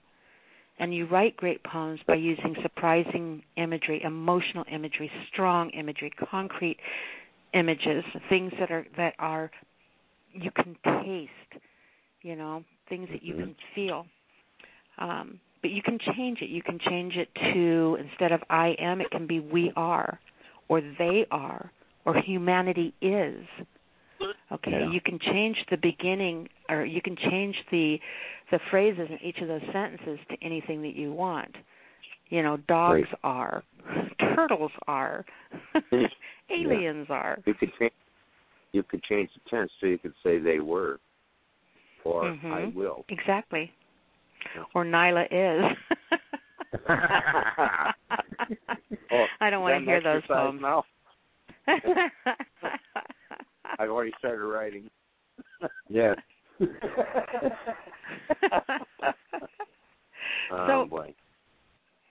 you know, if if you guys uh yeah, if you want to play with that, but kind of you think about that, you know, how many times you've sat down to write something and lost interest because you just couldn't get the words right.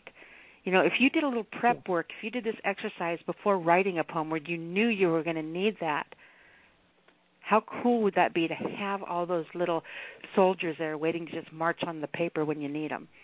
You know, do do that prep work. That's why I say there's no such thing as writer's block. There's always something you can write. You know, there's always something that you can create. There's always something you can do to make your pen move. There is no such thing as writer's block because if you can hold a pen in your hand, you can write something. And that's as simple as that. That's all you have to do is write something and you will continue to write. You will continue to create. You create that habit, a writer's habit of writing, and that's important. Yes. So, anything else you guys want to share or add with this experience here? I just I like quickly. Go ahead. I like the idea of the exercise, mainly because I'm usually pretty much a impulse writer. Something strikes my mind, I go straight to pen and paper. Whatever's there goes on the paper. There it is. You know, which is why I think that probably was one of the reasons a lot of my pieces are are, are kind of brevity. You know, there's not a lot of uh, collective, you know, information in it. It's it's pretty much A B C one two three. There it is. Good night. You know. This with so much more input because you've developed more. This could make for much longer writes, which I Mhm. think I'm going to probably put on you next Thursday. That will be awesome. Oh, threaten me with a good time, will you? Oh yes, I will. Well, he forgot. He forgot. He forgot to tell you this is going to be eight, 18 minutes long. His poem. So anyway, I'm calling in three times in a row, all at the same time. I get 15 minutes, damn it. So let me ask you this real quick, and this is kind of putting you on the spot. But out of, but out of everything that you have written, all the examples, you, what's the favorite? What is your very favorite line out of that you wrote out of all of the lines that you wrote tonight? What's the one that you think is the coolest? I I I I'll go I'll go first. Go ahead. Oh, I'll go first. Um, I think it was my last. Say your name because I know, but not everybody may recognize your voices. Oh, it's, it's George, George Wiley, and I think it was um, I think it was my last line of the UR uh, structure. You want me to read it, or you just want me to say Go ahead, that? read it. Read it again. Okay. I'm, I'm not sure it's the best, but it appealed to me as I read it. You are Venus, appearing after sunset, first and foremost in the western summer sky, pulling the canopy of later stars over you and bidding summer adieu. Wow. That is a great right. one. I love that line as well. I think I even commented that. You know what a what an amazing closing image image that was. All right, you Mhm. Stan? Well, as strange as it seems, I think the one that got me was in the UR. And it was that kind of like that list because it wasn't the you are this, it was the list and then the you are, which was the brush and bumps of people in lines. Rides, concession stands, roar of the roller coaster, gulls hovering, awaiting opportunity. You are. Great Wow. line. I, I really like the visuals in that. I do as well. But I mean, it's like I said, that whole piece was um, incredible. But just the, all the imagery used in it because it was exciting. It was dirty. It was smelly. It was warm. It was welcoming. It was exciting. It was summer. It was bandaged knees and perspiration. Or as Nyla would say, it was messy. It Messy. was messy, and I'm a big fan of messy. Dirty. Yes. I uh, I can I can agree with that. So they or I can identify with that. I should have said. Awesome. So I have something. I'm. Go- we're at the end of our workshop part, and I'm going to go over some stuff once I release you guys and and uh, all that. But I want to play before I say goodbye to you guys. I want to play something for you. Okay. Okay. And this is an audio track by my absolutely favorite contemporary poet of our time. His name is Billy Collins. Incredible, incredible poet. Now, the funny little story. He came to Salem to do a talk. And when I found out, you'd have thought that Bon Jovi was coming, or Billy Idol, or you know, freaking Elvis when my mom was a kid, you know, was coming to town. I lost my freaking mind. Oh my God, Billy Collins is going to be here, right? So he was going to be speaking at the college at five o'clock. I was camped out at the doorstep of the auditorium at noon, and I sat there to make sure that I got front row to see Billy Collins talk and read us do the spoken Right. word stuff. hmm So they open the doors at five, and I walk in, and five thirty. The front row is still completely empty. You know, it's like, but it didn't matter to me because I was front row center. But it, and then part of me was just so disenchanted. It's like, "Wh- what's wrong with these idiots? Why aren't they here in line with me? You know, I'm, I'm I basically have a tent and my camp stove and bunches of bottled water. You know, and my face is painted and I'm holding up a banner. okay, really not that bad, but you get the idea. Groupie, group, groupie stuff. Yeah. Oh, I'm just I absolutely love his poetry.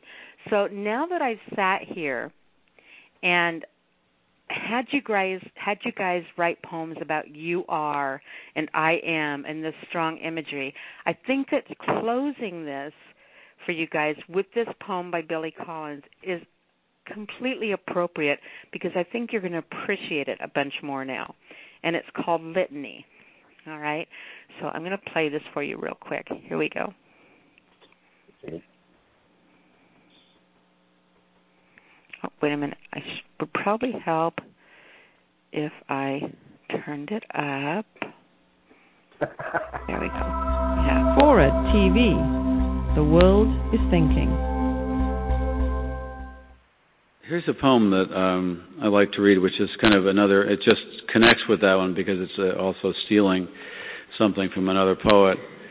And a lot of this stuff goes on rather covertly that I'm not going to tell you about, but some of it there are, are different kinds of uh, thefts, and some of them are daylight, you know, daylight um, crimes, just op- you know, knocking over a jewelry store at noon. But another stuff is like a second story guys. But this is very open. I, I take the two lines, first two lines of someone else's poem, and rewrite it for them, which is uh, this is this is done out of courtesy. Uh, to when you see a poem that doesn't seem to get, you know, that seems to fail, you can just rewrite it and and and improve upon it that way. So.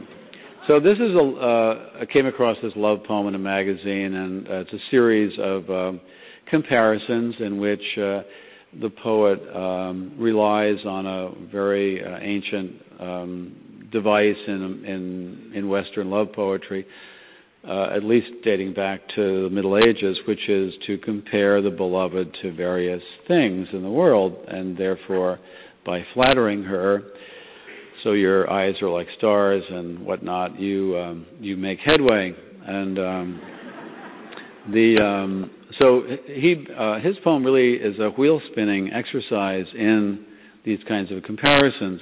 About 40 lines of just the same stuff. You're like, you know, this, you are this and that. So he begins by saying to the uh, beloved, um, he says, "You are the bread and the knife, the crystal goblet and the wine." Litany. You are the bread and the knife, the crystal goblet and the wine. You are the dew on the morning grass and the burning wheel of the sun. You are the white apron of the baker and the marsh birds suddenly in flight. However, you are not the wind in the orchard, the plums on the counter, or the house of cards.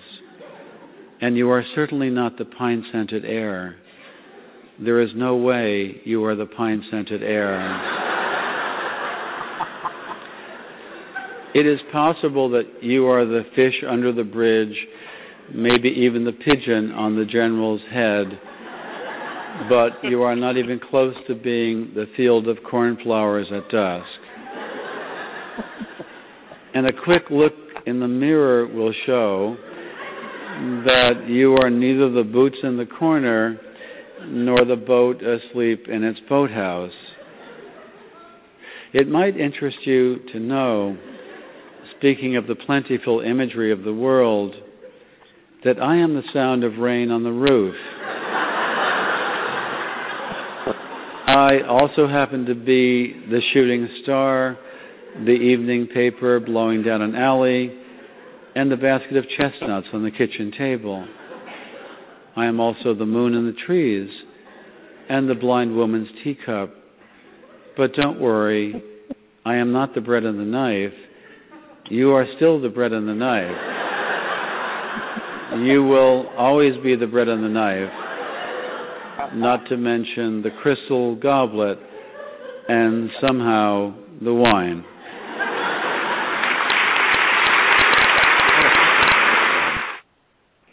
Can you see why I love him? Yeah. Always. oh, there. you Wasn't I, that I hysterical? gotta that, uh, it's, it's wonderful. I mean, he uh, he's so funny, and he has a great great delivery voice. I recently posted. Uh, in fact, I didn't do it alone. I actually another poet posted it, and I shared it on Facebook. It was a Billy Collins thing done right after uh, 9/11, the attacks on 9/11. What was that Mhm. title? Numbers or something. Or a- anyway, um, he lists. He doesn't list all the people who died, but he in this brilliant poem, and I'll send it to you now. Maybe I'll even read it. They'll cover it in in one of those. But it's I can't do it as well as he did. But his stuff is he was poet laureate. Um, you know, back when a few, a few decades ago, and we actually knew what Mhm. who the poet laureate was in our country. But I'm, I'm a fan. Yeah, I absolutely love him. And then that piece just every time I hear it, it just makes me laugh. I mean, you can Oh. see why I sat there. I seriously did sit. I didn't have a banner. My face wasn't painted, but I really seriously did sit there at the at the auditorium, starting at noon to make sure I got front row center to see him read and and talk. And it was worth every minute of it, even though I had the whole front row to myself. That's okay. yeah. Yeah. Some people don't want to sit in the front row. I'm definitely I want to be up close and personal. I was excited. All right, gentlemen, you did a fantastic job tonight, and I just want to really applaud you for being such troopers. I mean, this has really kind of put you on the spot. You didn't know what to expect, and you guys just absolutely both hit home runs. I appreciate you so much putting this together for everybody with me, and I hope that they have as much fun listening to this workshop as I think that we did putting it on. And um, I'm hoping that it's okay for me to call on you in the future and Yeah. And but uh, there's going to do some more of these. There'll be a, but there'll be a cost. uh oh. We don't. Should I be scared? Wait, this first, this first one was free. no, just kidding. Yeah. But you are you are not the pine scented air. There is no way, Nyla, that you are the pine scented air. You are- you are- but you are somehow the wine. Yes, you are the one. That's a wonderful poem. That's great. Oh, all right, guys. Go ahead and let everybody know how they can find you, get to know you and your work uh, before you're back here next week for our open mic.